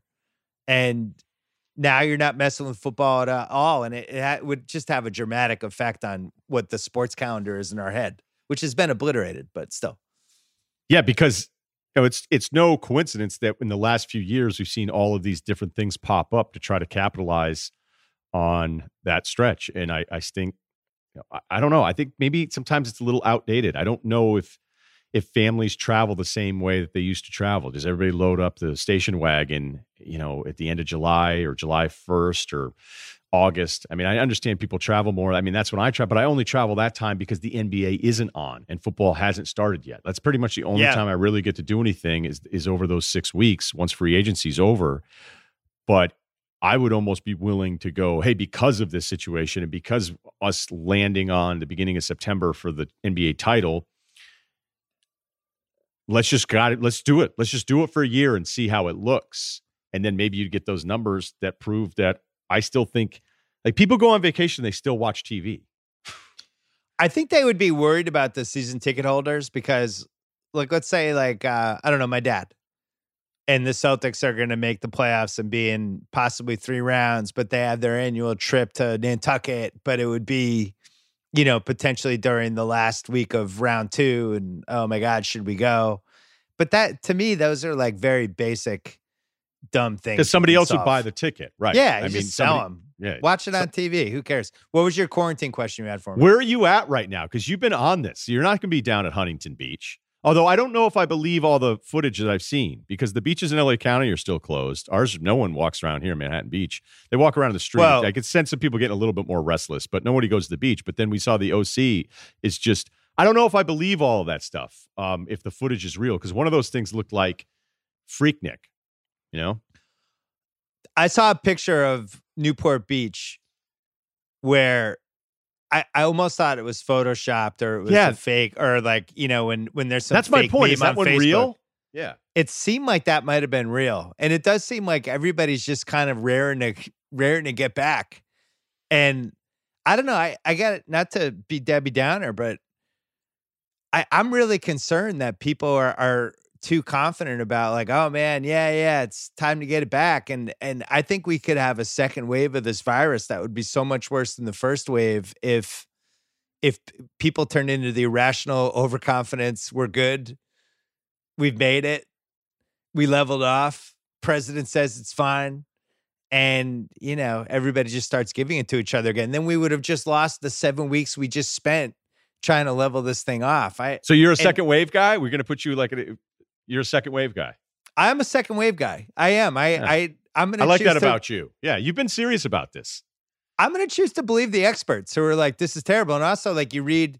There's a part of Japan where they open things up too soon, and the second wave was worse than the first wave. And I'm not disputing this, you. I'm not. You've just been very, very consistent about this. I, I think am, I was too freaked out initially, and now I feel like I, I'm more balanced now. Because remember, we did that one podcast that I was like, "Sports is over. We'll never see anybody for three years," and I was like losing my mind. I was reading every bad piece you can read. Now I feel like uh, you were done that day. You even told me like I think we got off the off the pod, and you called me. and You're like, if you don't want to do, you know, that many pods, I was like, well, I can't really go anywhere, so I'll just I'll crank out a little Q and A on Thursdays now, now I'm just in rewatchables, redrafted NBA drafts. Just got to make do. We got uh oh, can I tell you about TV Concierge? Please do. It's a new Ringer podcast, exclusive on Spotify, where we either break down new TV shows that are about to come out, we review new TV shows that are about to come out, or seasons of shows that were just binge watchable. But here's here's the flip, Russillo. 12 to 15 minute episodes and we're gonna do like eight a week. So there'll be there there could be days where there's two in the same feed. And like this the one on Monday, I did Little Fires Everywhere, the Amanda Dobbins. Shea and Jason did Extraction, the new Hemsworth movie, which is solid, the action movie. And then uh, Juliet Mallory did Too Hot to Handle, the Netflix show. And it's either quickie review. So if you've seen it, you dive in, listen to it, or this show's about to happen. Here's what we've heard. Should you watch it? So no drafts. There's no drafts in it. No, no drafts. We're not we're not drafting anything this time around. But hmm. you know, it's the kind of thing where there's so much TV popping up every week, and it's become more important than ever. We felt like we wanted to have a podcast that represented us. So exclusive on Spotify. Don't think we're not hitting you up to to be on one of the mini pods. What are you watching? You know, I never watched Better Call Saul the first time through, so I've been watching it, and it is. I like that it's slow. I mean, I could see how somebody would go, "Oh, it's a little too slow," but they kind of sell the vibe in these scenes that are you know, as a writer, I understand it better now than most. But you know, sir, I don't know if, if a new writer would get away with how long some of the scenes are. But some of the times, I love how that they are long. They they do spend more time in whatever that scene is to build like the next thing. That's I, the Mike character, the prequel stuff to when he's in Breaking Bad. Um, you know, Saul's right hand man there. It's really good. It's awesome. So I finished Ozark season three. If you want to do 12 minutes on Ozark with me on TV Concierge, done, done. Because I think that Ozark is a perfect example of. I don't think writing, again, not to belabor the credits here, but writing for television hasn't adapted to binging. You know, we're like again, my Pam from The Office hatred is based on binging. You know, really watching shows once a week in the more traditional format, that's like a long distance relationship visit. Those three days are incredible. Like they're they're unbelievable. Where when you binge, you know, she lives with you and you're like, oh, I'm starting to pick up on some of these habits that I'm not as into. It was way more fun when I saw you once every three or four weeks. Right. So, right. So that's true. When when you binge the Office with Pam, you're like, wait a minute, some of these things are popping up where she was just the fun little humble gal from Scranton every week. So Ozark is a really good example of like the storylines make all the sense in the world, but when you binge it, you almost ruin it because you're like, wait a minute, 20 minutes ago, Wendy was at the farmer's market and now she's calling the drug cartel guy on his cell phone and hammering stuff out. And you go, but in the traditional sense, there would have been six or seven days in between, obviously six days in between. Yeah. And it, the storyline would build a little bit more. Now, I'm not saying everybody should start writing TV shows and story arcs for binging because people are going to sit and watch five straight episodes. That's great that people watch as many, many episodes. But I wonder how much that changes the way people are consuming storylines that normally, you know, they, I don't know that you should be writing stuff for binging that makes more sense. But there's I vote no where, on that. Yeah, right. But I think that would you agree there's times where binging – you can feel like something's rushed and you go, no, no, I'm rushing it because I'm sitting here watching this many episodes in a row. I think the binging says more about the viewer than how they constructed the show. I they put they throw these Ozark seasons up. I don't think they want you to watch all 10 at once. It's a, you know, you it's a fairly heavy show. Uh, we'll save it for TV concierge. So we'll do that this week. But just I cut will that. say just cut that. That's our episode. No, right. no, no. Uh, I will say I love the the brother. I don't know what kind of uh feedback he got in the Ozark world, Ozark world because I'm new to Ozark, so I don't know. Like you know, this show came out four or five weeks ago. Everybody's already talked about the brother. I thought he was incredible. I thought that actor who I'd never seen before. I think his name's Tom Pelphrey. Um, and he played Laura Linney's brother in the show, and I, I thought it was a virtuoso performance. See, and a part that kind of could have gone bad in the wrong hands. I thought he was excellent. Yeah, really so he's bipolar. Him. He's bipolar, and that's in the a show. dicey one, right? Yeah, yeah, yeah, in the show. So um, we'll talk about it when we do TV concierge. Okay, yeah, perfect. I thought uh, I thought he was great. Also, want to mention before we get to um, talking about the MJ doc. I watched three episodes on Apple TV. Our boy Chris Evans. I like Chris def- Evans defending Jacob, set in Newton, Massachusetts. Newton South or Newton North? They didn't i don't think they said which high school. I think neither one wanted a, accountability for the show. I don't remember seeing which one it was uh, but it's a it's a high school kid who's suspected of killing a classmate. And uh, it's it's got some of the worst written scenes i think i've seen on tv in a long time but i also i also enjoyed the show. And my wife and my daughter and i we watch all three episodes friday night and you can only binge the first three. And by the third one we were kind of in it was it was like an excellent lifetime movie. That's how. What are we talking about? How are the accents? So Chris Evans dialed it up a little bit, but I but I, I thought authentically because you know he's he's from New England, so it's fine. There's a couple that I, I thought were a little shaky, and then some just missing. Some it's like, are you are we filming this in California or Massachusetts? I'm not sure. They didn't go overboard with it though. Yeah, because um, I gotta get I gotta get a story here on Chris Evans. Pop, What town? What are we talking? What town is he born in? I thought he was Massachusetts. No, no, he is. But I I just want to. Yeah, that's right, Lincoln Sudbury. Yeah, I yeah. Mean, he's as real as it gets. This is a good Pablo, high school football uh, team. Shout out to Ken Campus. Lincoln Sudbury, great high school if you're uh, a reporter for a local newspaper to just go and cover a game. I used to like Lincoln Sudbury. Lexington High was good. Concord Carlisle was fun. The, Concord Carlisle is just nice facilities. Factory. Yeah, yeah. Yeah, the Wellesley of, Weston always a win. Acton Boxborough. I just want parking and I want food maybe within five minutes. I'm going. All right. Last but not least, volume three, MJ's Rewatch A Bulls. We've uh been doing this through the course of the MJ doc with the revived interest in uh in our guy MJ. And we're trying to pick six games. This was a controversial pick. We fought. We had we had like a real legitimate argument about which one to go because Barkley, you're so sensitive and you love Barkley so much. You wanted to, you wanted a Suns win. You want to do game three triple OT. Ironically, that's not a great game. It's a dramatic game but it's not very well played. It's kind of ugly and it, and it turns into a slot fest as we get into the OTs and there's just a lot of mistakes. This is a really weird series and it doesn't feel like a finals between two really good teams that don't like each other until game 4. So the background of this series, the Bulls get through to through the Knicks. We talked about it last uh last week. The Suns have a a knockdown drag out fight with the Sonics. They make it in game seven. They shoot 100 free throws. George Karl's still pissed about it. It's it is definitely if you're going to say which 10 games of the course of NBA history did Stern call in with the refs, it's definitely a, a, a high draft pick. Gets to the finals, MJ versus Barkley. Everybody's fired up. Uh, Jordan's still not talking really to the press that much. He's worn down. The whole team's worn down and you have this Suns team that's ready to take it, and they just shit the bed in the first two games. KJ is terrible. We've talked about him before. Uh, just the the the stage was kind of too big for him in a lot of ways, which is weird because this was a guy who had been in a lot, you know, I think six all NBA teams, second or third team over the course of eight years, and just he just sucked in the first two. Barkley goes toe to toe with MJ in game two. They bring out the best in each other. Bulls win, goes back to Chicago. We're thinking sweep the triple OT happens. And now we're headed to game four. The Bulls have a lot taken out of them. And they have that game six, game seven in Phoenix looming. And this is a great game. Why did this game, fall through the cracks in NBA history, Russillo?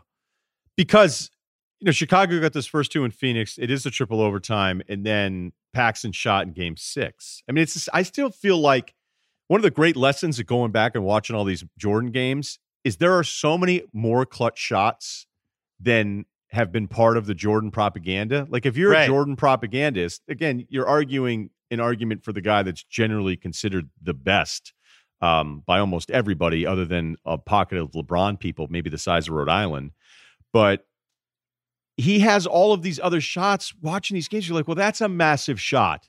That's that. That was the game ender, and I haven't seen it in a commercial. Like, why don't you add that one to all the other ones? Like, I have to watch the Craig Ehlo shot again. And as you brought up, the 91 game where he has that full court runner to get into overtime to win that game that maybe changes the start of the MJ. Like, MJ was going to get his rings, but who knows how that game goes differently if the Lakers pull that one out in LA with with a beat up squad um, maybe maybe something happens there. You know, maybe maybe Jordan. It's hard to ever think the guy was ever going to doubt himself. But I mean, there's a huge shot against the Knicks and the Knicks games that we watched that never get brought up, and he has kind of the finisher in this one too.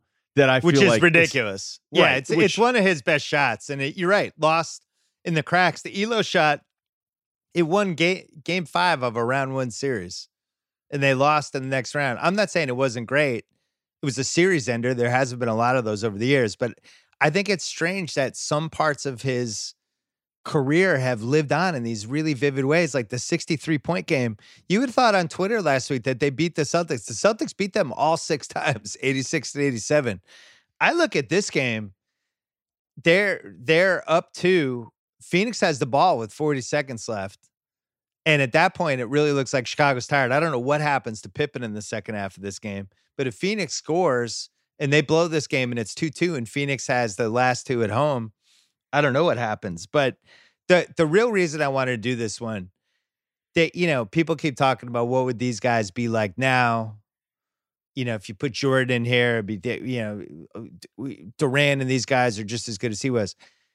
I watched this game thinking like, all right, here's Phoenix, a, a, small ball team for the most part. They played Mark West at center some, they played Miller some, but for the most part, not a lot of rim protection, not a lot of perimeter defense. A team that resembles most of the teams that we have now. And you watch MJ just carve them up.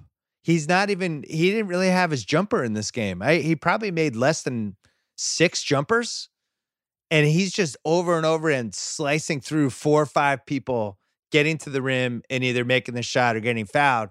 If you think he wouldn't have been better in the small ball era, watch this game because this is what it would have been like.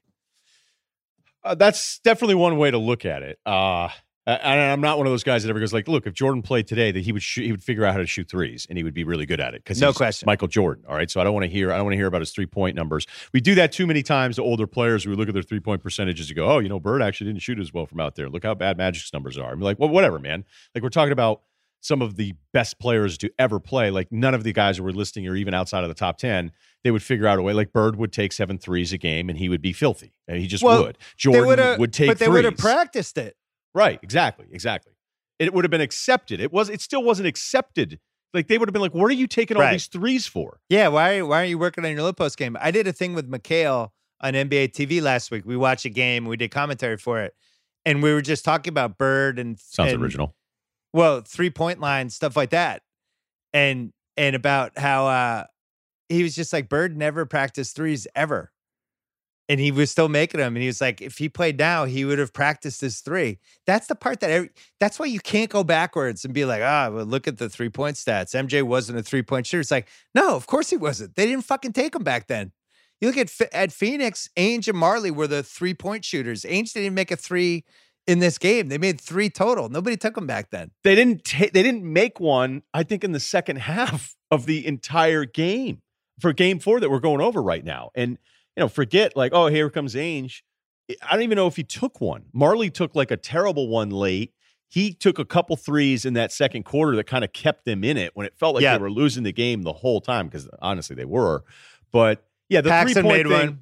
I'll I'll listen to certain things about you know the time machine game, and I can argue both sides of it. But any of the people that are anti that era's players by saying, look at their three point numbers, you're, you're making a huge mistake that Michael Jordan would figure out how to make a three pointer and practice it, and it would be a lethal part of it. But I don't know that this is anti small ball as much as this is a Phoenix team that still, you know, won 62 games, had the best record in the NBA, and at their pace, and it's not opponents' points because they they got out and ran.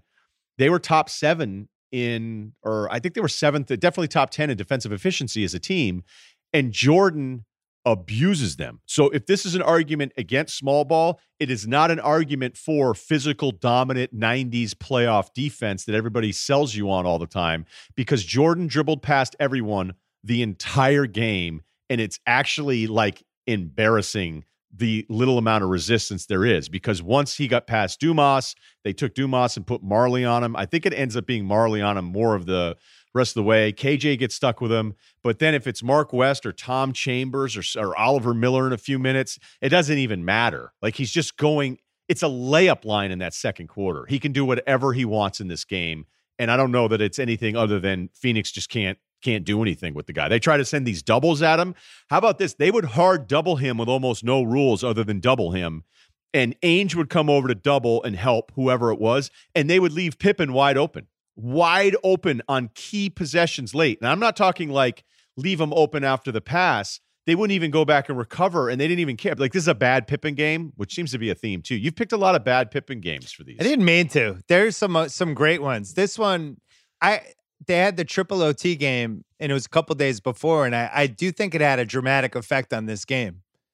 You know, I, I even like KJ in Game Three, the big Phoenix move in Game Three was they put KJ and Jordan because they didn't have anybody else to guard him. They were like, well, at least he's got strong legs, he's low to the ground.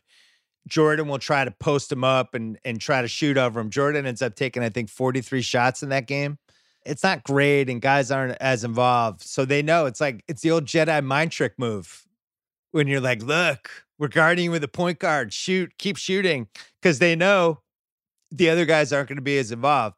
This game, he doesn't totally have his his jump shot, but what he has is over and over again. And what I mean by the small ball thing is just like it's just different than that Knicks series we watched. The Knicks series, there's just bodies in the paint. Every time he's going to the paint, there's three guys there and they're all hitting him.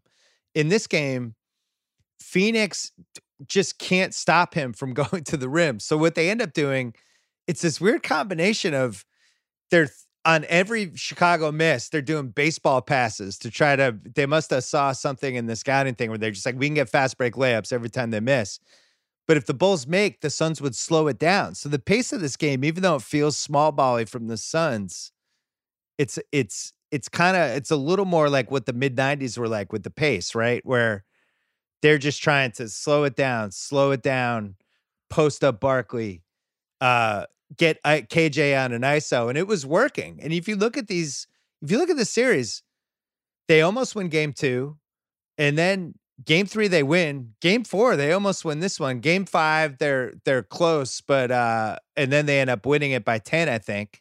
The Suns. And then game six came down to that last second shot. So the last five games of this series, the Suns could have won. And I remember game one was even close too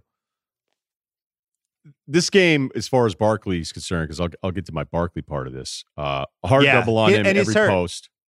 Right, he's got the elbow thing, but he's out there and he still put up numbers. He only had eight at the half, but they were doubling him on every catch. And as you said, once it was uh, a Phoenix possession after a make, and Chicago, they didn't they didn't trap them as much because I feel like they probably felt like there was always three ball handlers out there, as opposed to the Knicks only had two ball handlers at a time uh, out there with Starks and Doc or Starks and Anthony and the way they played that big lineup that maybe they thought they could trap them more. This is just me, you know, watching it now, kind of guessing right. at it a little bit because they had a couple moments where they were able to trap Phoenix, but it wasn't as consistent. And that also could have been game four coming off a triple overtime where Phil's probably thinking, you know, the rest of the series as well. But Barkley would get a hard double on the catch. If he got single, nobody could handle him. Like he beat up Horace Grant. Uh, Pippen has a post possession against him defensively where they keep it one on one, they don't send a double, and Barkley like brings it back left side of the rim, left hand, and finishes. And like Barkley's just going, "What are we even doing here?" But then every time Barkley got the double, he made a great pass, and he, he has this game where anytime Phoenix looks like they're doing something right, other than that Majerle stretch of threes in the second quarter, it's usually Barkley based. And Kevin Johnson doesn't get his fourth point until like deep into the third quarter. His and PER isn't everything, but Barkley's at 25 for the playoffs. Uh, the next regular is Oliver Miller at 17. Dumas is at 16. Kevin Johnson's just bad. I mean, I know he had the injury and missed some time against the Lakers in that first round.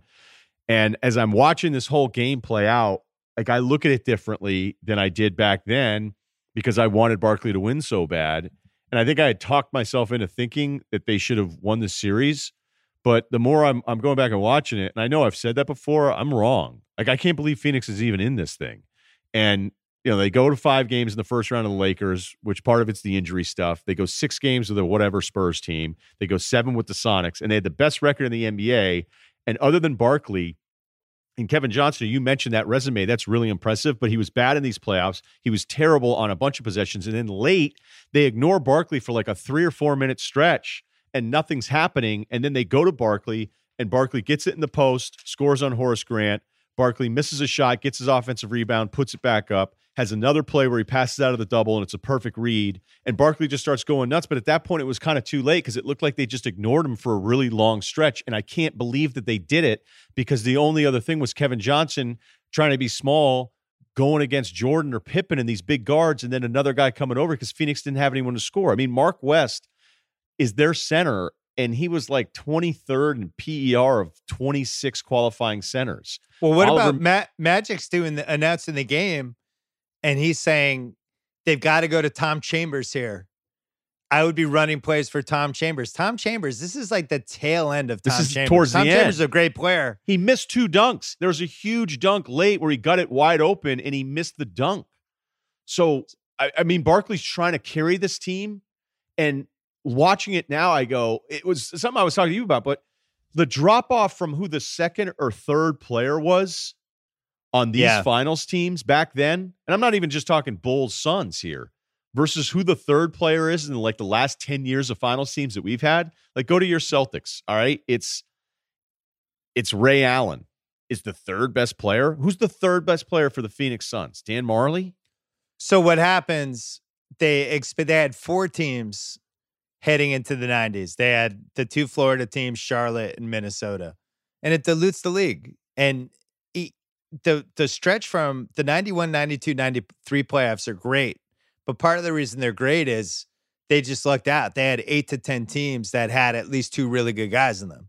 And I think you feel it in this finals cuz the Bulls best third best guy is Horace Grant who was an excellent defensive player, but somebody that, you know, just came and went offensively. After that, you're looking at the BJ Armstrong types. And BJ's and a nice player, like really nice player. Like but they're all role threes, players. Right. Played his butt off on defense. I think the great thing about watching some of these BJ Armstrong games is just that he never really killed you in the bad play. But Kevin Johnson being a completely watered down version of himself. I mean, he had some awful turnovers late too, and like big, big spots. And well, let's talk, let's talk about him though, because Bring up that stat that you texted me. Do you want it? Because I have it in front of me right now. Because I this yeah, read all of his All NBAs. Because I had something else after that. But go. So we were talking about KJ, and this is an anti KJ. Like th- he was doing well when he and Chambers had this thing rolling. They were winning games. They weren't winning playoff games, but you needed him to be that second guy to Barkley, and he just disappears. And then you sent me this, and from 88, 89 to 93, 94, he made a second All NBA, a second All NBA, a second All NBA, a third All NBA, and then he didn't make it in 92 93 because his numbers went down because Barkley showed up and then was second all NBA in 93 94. That's an insane run over six years. I didn't even, I don't then, think I knew that.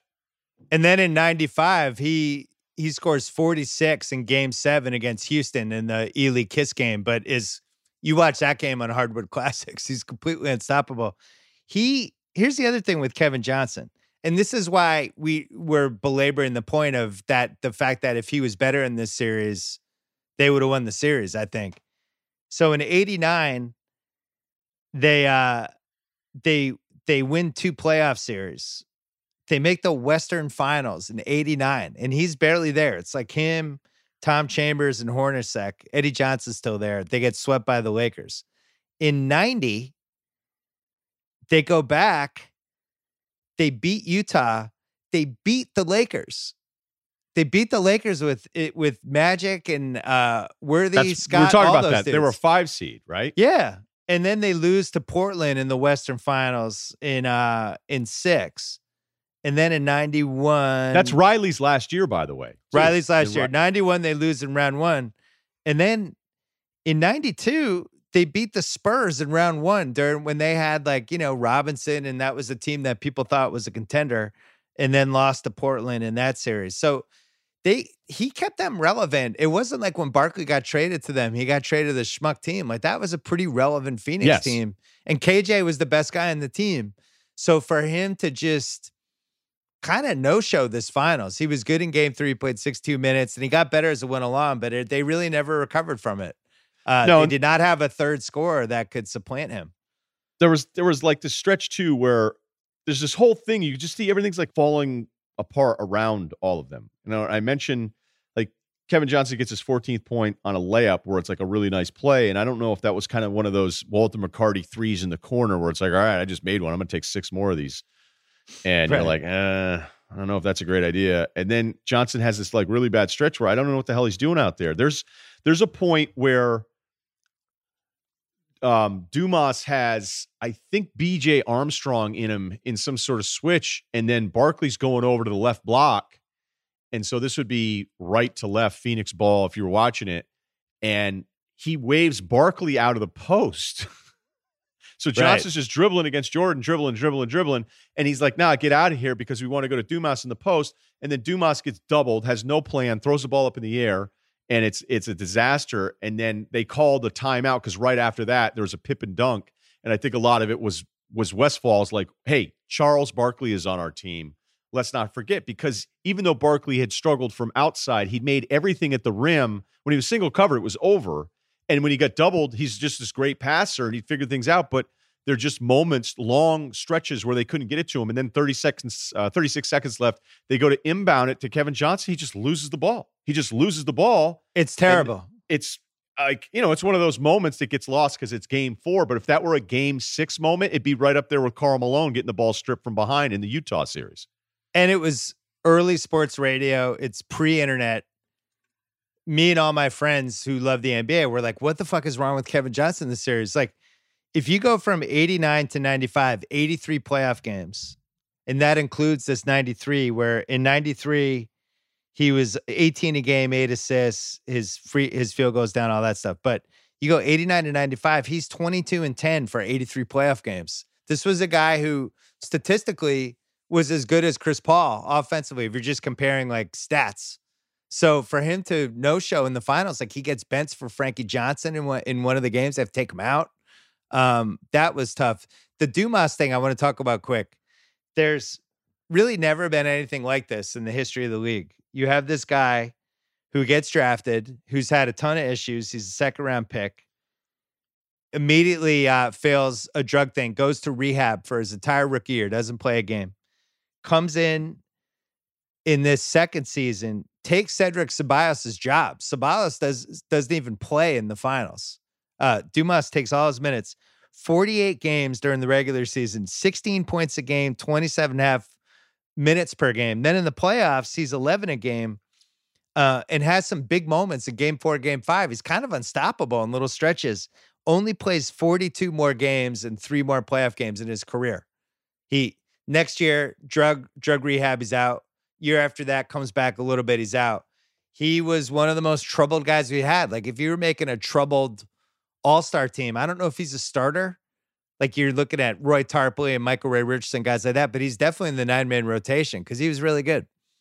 It's too yeah, bad. So, Ceballos had played 16 playoff games. He's on this team and he gets he's nowhere near any of this stuff. And I know Magic had talked about Westphal not trusting him because I'd right. imagine defensively. Know, yeah, I mean the defensive stuff is so bad. They go, hey, look, you know, put Dan Majerle on him, and then there's the Ainge moments that we have to get to because I know you want to stay on on Dumas here, but you're right. No, no, I, mean, no I, just, I just wanted to mention like that. Just a really strange career. Had this really it four good months and crested with him on the final stage scoring buckets. He's the biggest reason they win game five on the road in Chicago. Everyone thinks Chicago's going to win another title. And then it's basically done. It's I don't think he's a 30 for 30, but he's like a 30 for 30 short like a like a what the hell happened to this guy? Um, yeah, he went from uh by the way, he like 30 games his first year at Oklahoma State, 18 16 well, yeah, 17 and 6 a game. And his field goal percentage numbers were always pretty good and then it's like, oh wait, you know, this guy's going in the wrong direction here scoring and games played. Yeah, he had a lot of in. I mean, he was out of the league his entire second year and as you mentioned, I mean, doesn't even gets to like 50 games. Another theme from this series, Magic, who was better, I thought, as a he was the third man in the booth with Marvin the Czar. Um, and was really banging home the whole team uh, theme about how he thought these teams were too friendly. And he didn't like that Barkley and MJ were hanging out. He tells this whole story. And as this game is getting chippier and more physical, and Ainge, Jordan almost kicks Ainge's ass like twice. BJ Armstrong and KJ get into it. Pippen and Barkley have a whole bunch of things. That's why I want to do this game because it feels like a real finals game. And Magic's just getting more and more excited the more chippy it gets. And then finally, he starts talking about how between one of these games in Chicago, I guess it was between game three and game four, Michael Jordan had just opened his steakhouse and both teams went to have dinner there. And he's like, I can't believe that when I was in the finals, I never wanted to see anybody like you're trying to beat these guys. These guys are in your way. You got to hate these guys. You can't be friends with them. I think it's a huge mistake. And was real. And the chippier it got, he was like, finally, this feels like the finals. I felt watching it like uh it, it was maybe maybe the moment when things started to change in the league, the buddy buddy thing, where Magic, who just retired, is just viscerally responding to these guys hanging out and, and having dinner together. Um, I don't know. I, I think that leads to where we are now, where everybody's, you know, hugs and tweeting at each other and being on each other's podcasts and stuff. Uh, I don't know if I don't know if it started in '93, but it's a good test case. So this is a really uh, interesting thing because you had a few things going on here where you know, some people get really bad at uh, mad at Van Gundy and Mark Jackson. They'll make jokes about like, "Hey, the broadcast turns into a podcast," and I would rather have the moments where I don't always love the discussion, but like that they're talking about sort of newsy items in the course yeah. of a broadcast. Like what what bad color commentators don't realize is that I don't need your breakdown of every single possession. You know, first you can let it breathe. And I like when it's a three man guy and the other two analysts are kind of having a bigger picture discussion about something that's going on. And honestly, nobody's better than when Van Gundy's doing it. I know there can be yeah. times where it's like, hey, there's a game going on here, guys. But I'd rather have him take those chances and maybe miss some stuff instead of just going straight the whole time. This was like an early version of it because Magic kept having like his own little podcast about all of these dynamics. Yeah. And the line that's so great about the, not that it matters because he's not playing, but he goes, you know, these guys are all out to dinner at MJ Steakhouse. MJ Steakhouse must have been mentioned a thousand times during the playoffs in 93, by the way. Yeah. And he goes, and me and Quinn Buckner, we couldn't believe it when we were there. like he was there with Quinn Buckner, and he, all the guys were there. Not that it matters because again, he's not playing, but it wasn't right. like I was like, how like why does Magic know like everything that's going on? It's like because clearly he was hanging out with MJ and Charles the whole fucking time. Oh yeah, they're all buddies. playing cards. Yeah, yeah. So the second part of this, and I can speak to this because of my football partner, Chris Long, as a newer athlete, right? A guy who just retired, how frustrated he gets when he hears that all it is is like all these guys are boys all the time and they work out together and nobody's mad about anything. And then when he saw in the first part of the Jordan doc that Ainge played golf with MJ in 86 it was like oh hey so we you know the millennial athlete gets dumped on all the time but yet here we go in the rough and tumble 80s and then again yeah. in the 90s with charles and mj um, i think ainge probably played golf with jordan because they were a 30 and 52 team and he didn't give right. a shit uh, so maybe that's overstated i also think the barkley jordan stuff barkley shot down that one story where they played a million holes and MJ bought him earrings and it ended up on the news and Barkley was watching the news broadcast of it and he's like, I didn't even golf with him. Like, I don't even know what's going on. So I don't know who to believe in all of this stuff. I think you can still be menacing and take out your opponent and be friendly. But there are times where I think it's too much. And the example I always think of do you remember the Yankees Sox playoff game where Ortiz was looking at A Rod in the game and was like telling him to take a deep breath and relax? That was one for me where I was like, Actually, no. I'd rather have him, have him be full of anxiety right now. Yeah, I'd rather have Ortiz. him be hyperventilating. Yeah, right, right. Like Ortiz, are you kidding? Like you, you're that friendly with everybody that in the game you're actually telling A Rod to relax and loosen up. Like no, like we don't need that. It's 80 years of torture by this franchise. Did I ever tell you the 93 finals golf story about MJ? That I think Ahmad Rashad told me. Somebody told it to me who was who was there, who pointed it out. I think it Please was Ahmad. Do. So Jordan in the first two games, or maybe between the games or before game one or something, he was playing like 36 holes a day in Phoenix. And apparently he got sunburned. And if you look at him, I think it's game two, but it might be game six, but I think it's game two. It's either game one or game two. If you look at him, he's actually darker because he had he had played so much golf he got like sunburned. And I think it was Ahmad telling me this. It was like, that dude was playing so much golf, he got sunburned. Uh, but it, it was just how he was treating the whole finals. He was so good that he's every night he's gambling, he's playing 36 holes of golf. He scores 55 points in this game. Uh, look, 55. I talked to I talked to somebody who played against him in in one of these. I'm not going to say the year, but he goes, "You drank all night with him the night before, like all night. Like the places stayed open for us." And you know, when you're younger, you can recover, and when you're six a million and you're these these guys, like these guys recover better than the average guy. But that was kind of their thing, I guess. And I think this version of the story's been told before, but like they stayed out all night and then they pull in a facility, and I think Scotty and Michael were outside smoking cigars, being like, "Welcome to your beating." Because right. like we stayed out, we stayed out with you all night, and we know you feel like shit. We don't because we're mutants, and we're gonna have a stogie before we even play this playoff game. And then when the game tips, we're gonna kick your ass too. So I don't even know. Like MJ may have been doing this stuff where he's like, "What do I care if I go golf with these guys? I'm better than all of you, and I'm gonna beat you all." I mean, and that's kind of the stuff yeah. where I, I think that's what it was. I I think I think he wanted to get the point across. Like I'm going to play 36 holes and then I'm going to score 50 on you and this game. drink all night too, Yeah. apparently. And and I'd go, why would you? Like, I just I remember the night I saw Gary Payton drink when I traveled with the Celtics. It was the only time I'd ever ever been on the road with the team because I was filling in for play by play radio. It's the it's the only time I filled in for a road game, um, and I didn't get paid, and that's probably why I filled it in. And Payton, it was a day, it was a weird Saturday day game. It's that weird Nets Celtics game that I did. And Payton was was fine, but he was he was throwing him back. And I just kept thinking to myself, like the minute if I were ever hung over and got smoked in a game, I'd never ever want to do that again. Like I just wouldn't. You know, hangovers suck. I wouldn't want to be like hungover and then go out there. But I part of it is the life and guys just adapt. But the thing that you can't ever like these guys are just different than the rest of us. And some of them can stay out all night long and it doesn't matter. Can you imagine having a championship on the line and staying out till five or six in the morning, then playing No. golf and then going out there and dropping like 40 on somebody? And apparently, like, I'm not saying it happened every night, but uh these guys are just built different, man. And it's it's incredibly impressive. I think uh, I think MJ specifically. There was that story about um, wait, that William Nack wrote that awesome Sports Illustrated piece after Secretariat died. When they had the autopsy after Secretariat died, and his heart was twice the size of a normal hor- hor- horse heart, and they were like, "Oh, that explains a lot."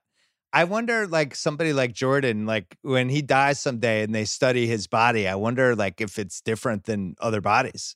The fact that you can just play and score 55 and not sleep that's not normal i don't i don't think there are other people who could do that i think he's a rarefied athlete i, I think there's got to be something special physically about him it can't just be a mental thing yeah, if MJ had a whoop, it would be like, hey, dude, relax. Like we need your recovery numbers are all over the place. I- well the other- iverson was like that too right remember I, they said iverson was a fucking vampire like he just didn't sleep ever yeah, but then people would tell you that we're close, like towards the end, it was catching up to him. oh I mean, yeah that's the thing. Like apparently with Gary, Gary Payton, it just never caught up.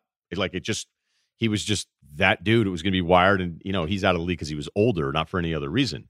Um, but and when I say it that way, I mean like look, guys decline. They have their sort of decline, but normally you know start turning like 27 28 that hangover lasts a little bit longer and you're going uh you know this is some of these guys it, it didn't really happen to it but the other thing that can't be I mean, and I don't care if like if at any point it's like, man, you guys really love Jordan. Yeah, that's the point. You know, that's kind of the point. It's almost like he is so cool every second he is on the court.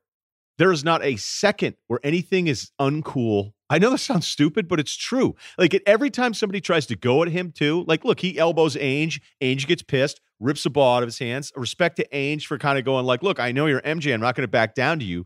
But even when MJ was in the middle of one of those things, he'd point his finger at you and his eyes and his face and he never looked he never got so heated that he looked uncool and not in control of his emotions. It's fucking Right. freaky man. It's freaky because every single time it's like the celebration's perfect the drive is perfect the finishing at the rim he changes it on you. And i'm not just talking that one play where he changes hands to a left hand. Like every moment that dude is on the court he is in complete control and he's cooler and more dominant. And even to talk shit to him you have to be like I know I got to stick up for myself and not look like a pushover, but I'm talking shit to Michael Jordan right now, and I'm just going to lose. It's it's weird.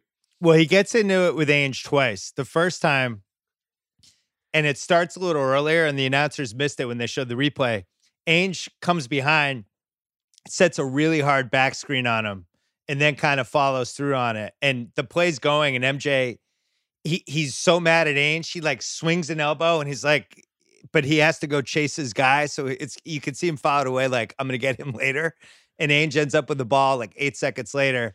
MJ like basically makes him throw it out of bounds and then then just gets right in his face. And Ainge, who just over and over again was always on the defense. He was the Daniel LaRusso of the NBA for a long time. It was like everybody just wanted to beat the shit out of him.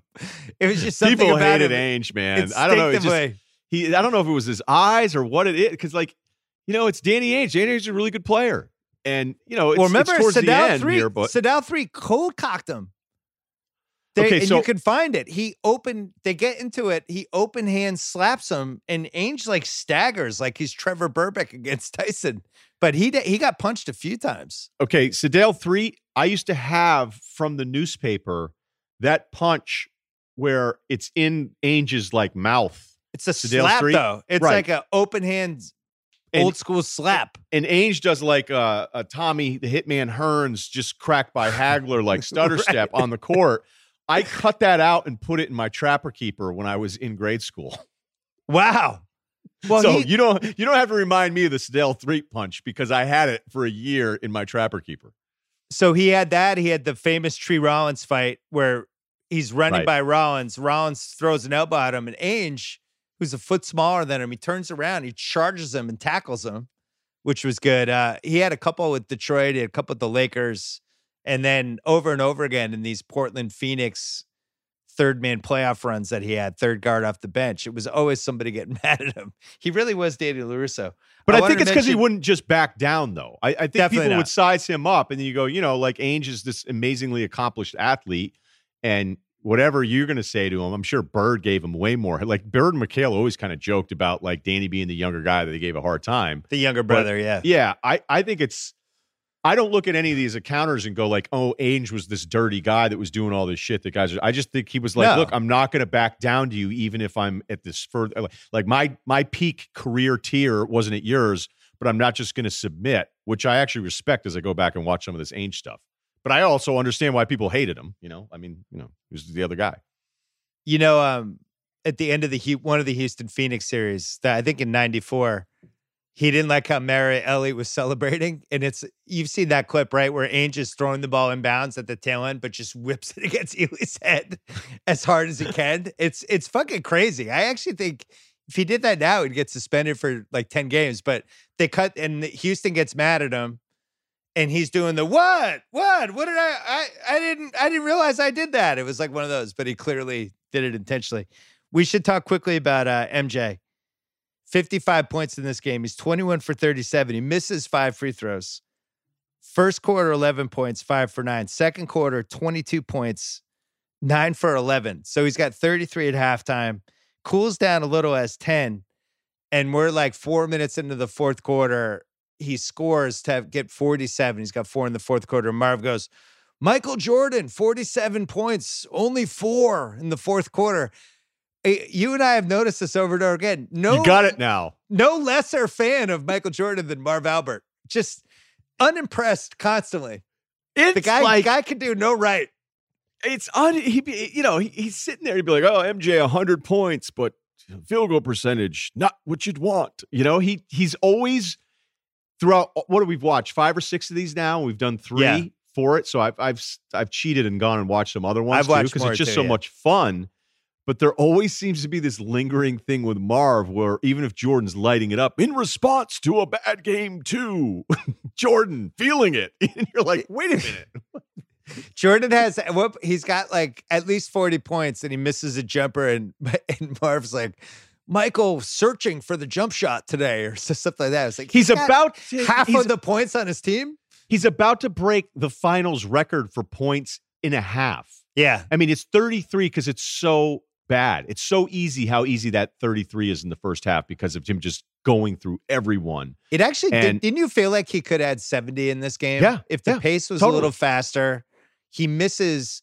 I, I honestly enjoyed every shot he took except for two. I thought he took 37 shots. I thought 35 were great shots. Um, he made all the right passes too once they started double teaming him. It is a flow in the game, 55. I never felt like he was ball hogging it. Same thing for Barkley. Barkley was just doing whatever the defense took. It was never at any point like, oh my God, I have a chance to get 60. Meanwhile, as they point out near the end of the telecast, like only one guy had ever had 60 plus in the finals was Elgin Baylor. And I think that was an overtime game. Uh, so the stuff he was doing was not, and it's just bouncing off Marv. He's just, MJ would have had to score 70 to really get a rise out of Marv, I think. Yeah, Barkley has 32, 12, and 10, and he's 10 and 19, and it's almost this like perfect game. Yeah. And you if you go back and watch this after you listen to us do the pod, you're gonna have moments of feeling like it's underwhelming. And you're gonna go, no, it's it's like this incredibly efficient 32. He only has one turnover. He could have had a second one where he got kind of caught bringing the ball up the court. But you could just see there's these moments where Barkley's like, is anybody else going to do anything here? And Majerle's got Right. 14. Kevin Johnson ends up with 19, but it was really kind of empty most of the game. Dumas has a good early start of it. I mean, Well, Mark can we West- talk about Marley quick? Yeah. Because this guy was considered to be one of the best three and D guys, early early version of it, and you know made an All Star team, had a good career, uh, had a nice little comeback run with the Miami teams. Jordan destroys him, and they go into it a little, you know, and playing for keeps by Halberstam, where it, it's all because Jerry Krause loved Majerle in the draft, and Jordan and Pippen found out. For some reason, J- Jordan's a lunatic. He took it personally and just every time I play Dan Majerle, I'm going to destroy him. He kills him in this game to the point that it's honestly like if I was guarding Michael Jordan, it's like the way he's just going by Majerle. And they even say that uh, I think Fratello talks about, well, Majerle told us he can't stop that crossover. And he's just going to try to stay in front of him. But it, if he's going to do the crossover, he can't stay in front of him. And it's like this guy was a borderline all defense guard. He literally couldn't guard Michael Jordan at all in any way, screaming for help he every just, time he goes. It's actually. Him. Yeah, I mean the thing about Majerle that you liked as a three and D is that he had this kind of size, but they were better off with KJ. But then KJ, you know, if we're telling the full story of this whole thing, I don't love doing the oh this guy was hurt, this guy was hurt, all this stuff constantly the whole time because a lot of the guys are hurt. But he had missed some time in the playoffs. They're working on his hamstring at one point. Hannah Storm has that that cut and they even say that Barkley, if it were a regular season game, he wouldn't have played because of the elbow. But look, if you can get 32, 12, and 10, you're good enough to go ahead and play. Uh, and and KJ actually starts being really aggressive there late. And when Majerle said that and Fratello points it out, I'm going like, well, that's that's the most common thing ever. Like, you know how when the draft will happen and then somebody will talk about a guard defensively and he comes in and be like, well, he's going to have to figure out a way to stay in front of Russell Westbrook. Be like, actually, he's not going to have to because no one can stay in front of Russell Westbrook. So I used to make that mistake yeah. when I would do my own little scattering reports. Be like, oh, he's going to have a tough time. You know, no one can stay in front of Chris Paul, prime Chris Paul one on one. Okay. Like that's why you have better, more advanced defensive team concepts now than you do back then. And so when Majerle gets caught on that switch going right to left and MJ's free at the free throw line, like everybody would have gotten caught on that because there's not even a help. Like the doubles were telegraphed doubles. They try to do a double late where MJ gets that and one that basically seals the game. Where Kevin Johnson runs like full speed at MJ on the catch on the inbound at half court, and MJ's already behind him because Kevin Johnson isn't paying any attention. And then he gets past the second guy because Kevin Johnson didn't really have a plan at the point of attack. And then Barkley comes over and fouls him and makes the bucket. And that's again one of those lost like, okay, nail in the coffin bucket there because Phoenix was making this late charge as I'm constantly going, how is it six points? How is it five points? Like, you know, it got to eight, it got to Didn't nine. feel like anyone was playing well. You want to know why? Because at one point, Chicago was 14 to 27 from the free throw line. That's the only reason this game was close. They kept missing all Can of their free throws. And had they had they made their free throws, this could have been a 20 point game, and then the effort is down at the end. And that's why the game is like oddly close when it shouldn't be. Can I tell you something? Yeah. Dan Majerle that year made the All Star team, second team All Defense, and had made it second team All Defense in 91 too. Jordan is destroying him. But not as I mean, bad as Dumas. Honestly, he was better. He well, he but I mean, Dumas was a guy who was in and out of the league in a year. This was a guy like we didn't really have a lot of better options to guard Michael Jordan. We had like Dumars. You're talking about, I'm talking early 90s guys. It's like Dumars. Ironically, the, the best guy was the guy in his team, Pippen. That was that would probably if you're just doing a draft of like who could guard Michael Jordan in the early 90s, you probably would have picked Pippen. We saw in the Lakers series too. He's he's just destroying Byron Scott, going by him whenever we went. Byron Scott was a good defensive player. It didn't matter. Yeah, that's and the that, moral of the story, though, is that it's not Dan Majerle. I mean, the Dumas no. attention to detail. I mean, Dumas is flat footed. There's no effort. I mean, he's he's just lost. And then even yeah, when he tough. gets caught in a switch, he doesn't even know what the hell he's doing. You know what else was crazy too? Is like four minutes left in the game. Kevin Johnson's trying to run a high screen against Cartwright to get caught in a high switch. You know, like a yeah. one five switch and they don't even do it right. And then Cartwright ends up getting called for foul. And I remember being like, oh, that's right. You were allowed to do screens with centers to try to get a small against their big, and they right. never do it. like it jumps out True. at you, go, oh, wait, yeah, that's right. That was allowed in the 90s. And you would think at some point somebody go, hey, could we try to get Kevin Johnson into a switch against Bill Cartwright? Because let's just do that instead of him trying to finish against Pippen and Jordan the whole time And the one time they do do it, they get a foul. But I'm like, oh, that's right. Why wouldn't? There's a lot of stuff that you can't help but watch, like with today's idea of what basketball looks like. Going, well, that's kind of dumb. There's just a lot of Phoenix offensive stuff in here where you go. I I'm, I was shocked by how much I didn't like Phoenix's offense, considering how fun I thought they were in the moment in the '90s watching them. But I, I was like, it's underwhelming. It's 27 disappointing. years old. Yeah. I was getting frustrated. I was like, why don't they just run pick and rolls with KJ and Barkley? What are they doing? A pick and roll with KJ and Barkley is unstoppable. Well, how are you? How are you stopping it? Barkley can roll to the basket. And dude, they run can none. get to the It's- basket. It's not like That's not all enough I would run. It's like zero. They didn't run one in the, in the whole game. when they do that one with Chambers at the end, because it was going to be Chambers like onto a switch or whoever. I think it might have been BJ had Johnson on that one. I'm not sure, but it you you see it and you go, whoa. Wouldn't you have just put? All right, you put Majerle, Ainge, and Frank Johnson out there. You spread the floor with them, and just like, we're just running Barkley, KJ high screen every single time, and we're gonna we're gonna score. We're gonna average 1.5 points of possession. We don't care if we get killed on defense. You're killing us anyway. That's what I would have done. A uh, couple more quick things about this this uh this game. I just want to say I loved. We mentioned it last week. I loved when the Bulls trapped, and I found this quote from Jackson that there's a little oral history about this finals that Jack McCallum did. Randy He's- Jackson? Uh, Phil Jackson. Oh. He said the first unit pressed with BJ and the ball and Cartwright as a defensive anchor. The second unit used a full court trap defense with a mobile center and Stacy King or Scott Williams.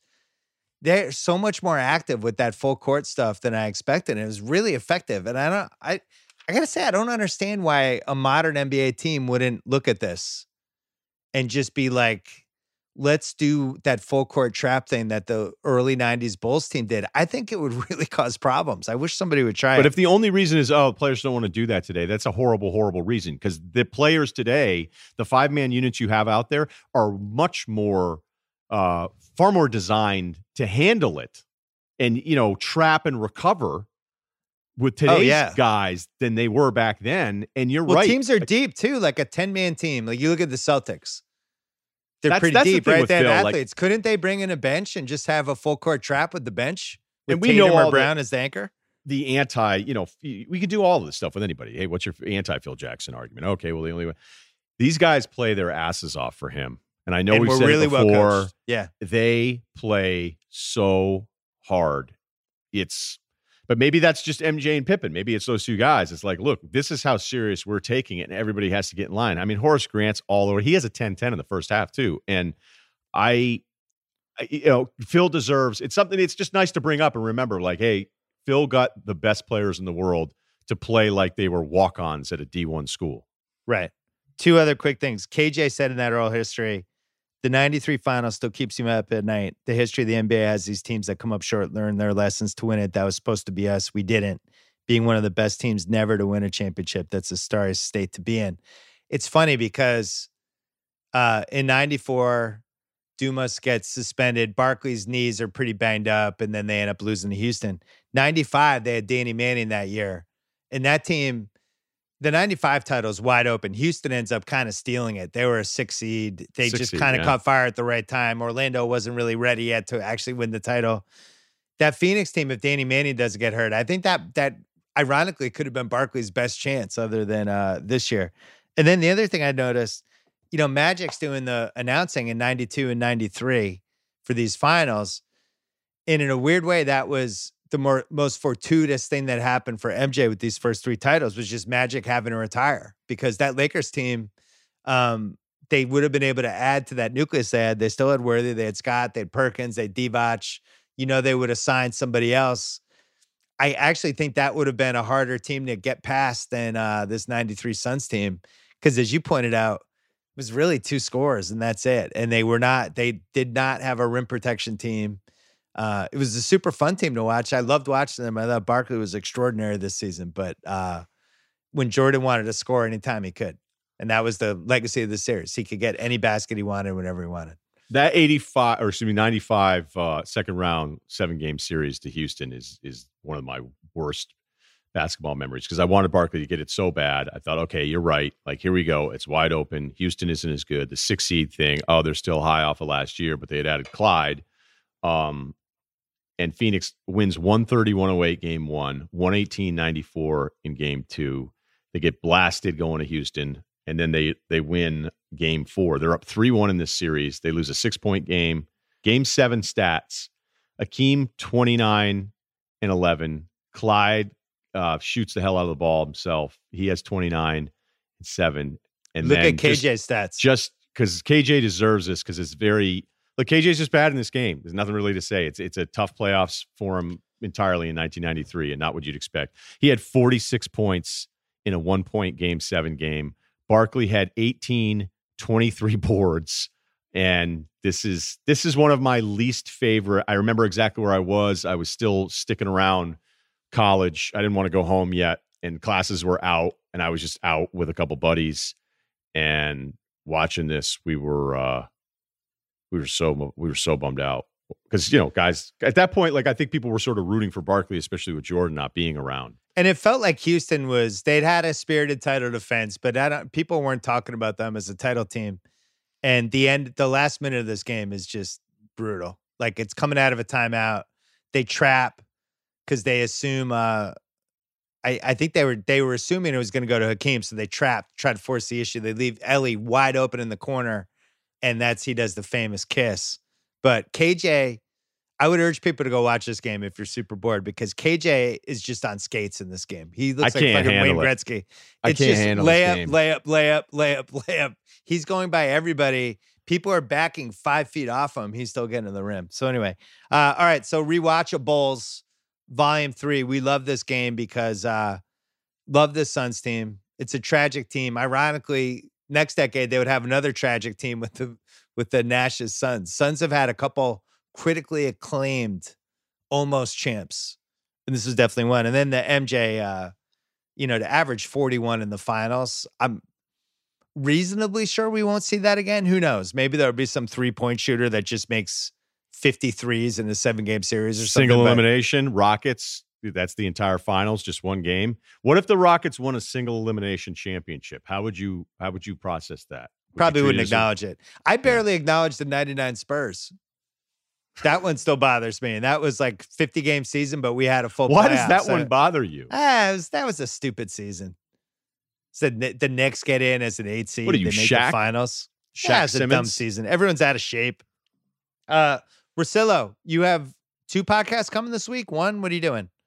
I think two, and we're starting part one of the recruiting stories, where I interview a bunch of Mm. dudes and get their best single recruiting story uh, going to college. All pro athletes except for right. one. Yeah, And you and I will go do uh, TV Concierge. We'll do Ozark season three this week, belatedly. We'll just throw that one up there. Uh, check out TV Concierge on Spotify. It launches on Monday. It's exclusive. Check out Russillo's podcast, the Ryen Russillo podcast, which you can find wherever you get your podcasts. Thanks to uh, State Farm. Thanks to World Central Kitchen. Thanks to Russillo. Thanks to Nephew Kyle. Nephew Kyle, I missed you during the draft. It was sad. It was emotional. It was, it was the first draft we haven't watched in a while. Uh, stay safe out there. We'll see you later in the week.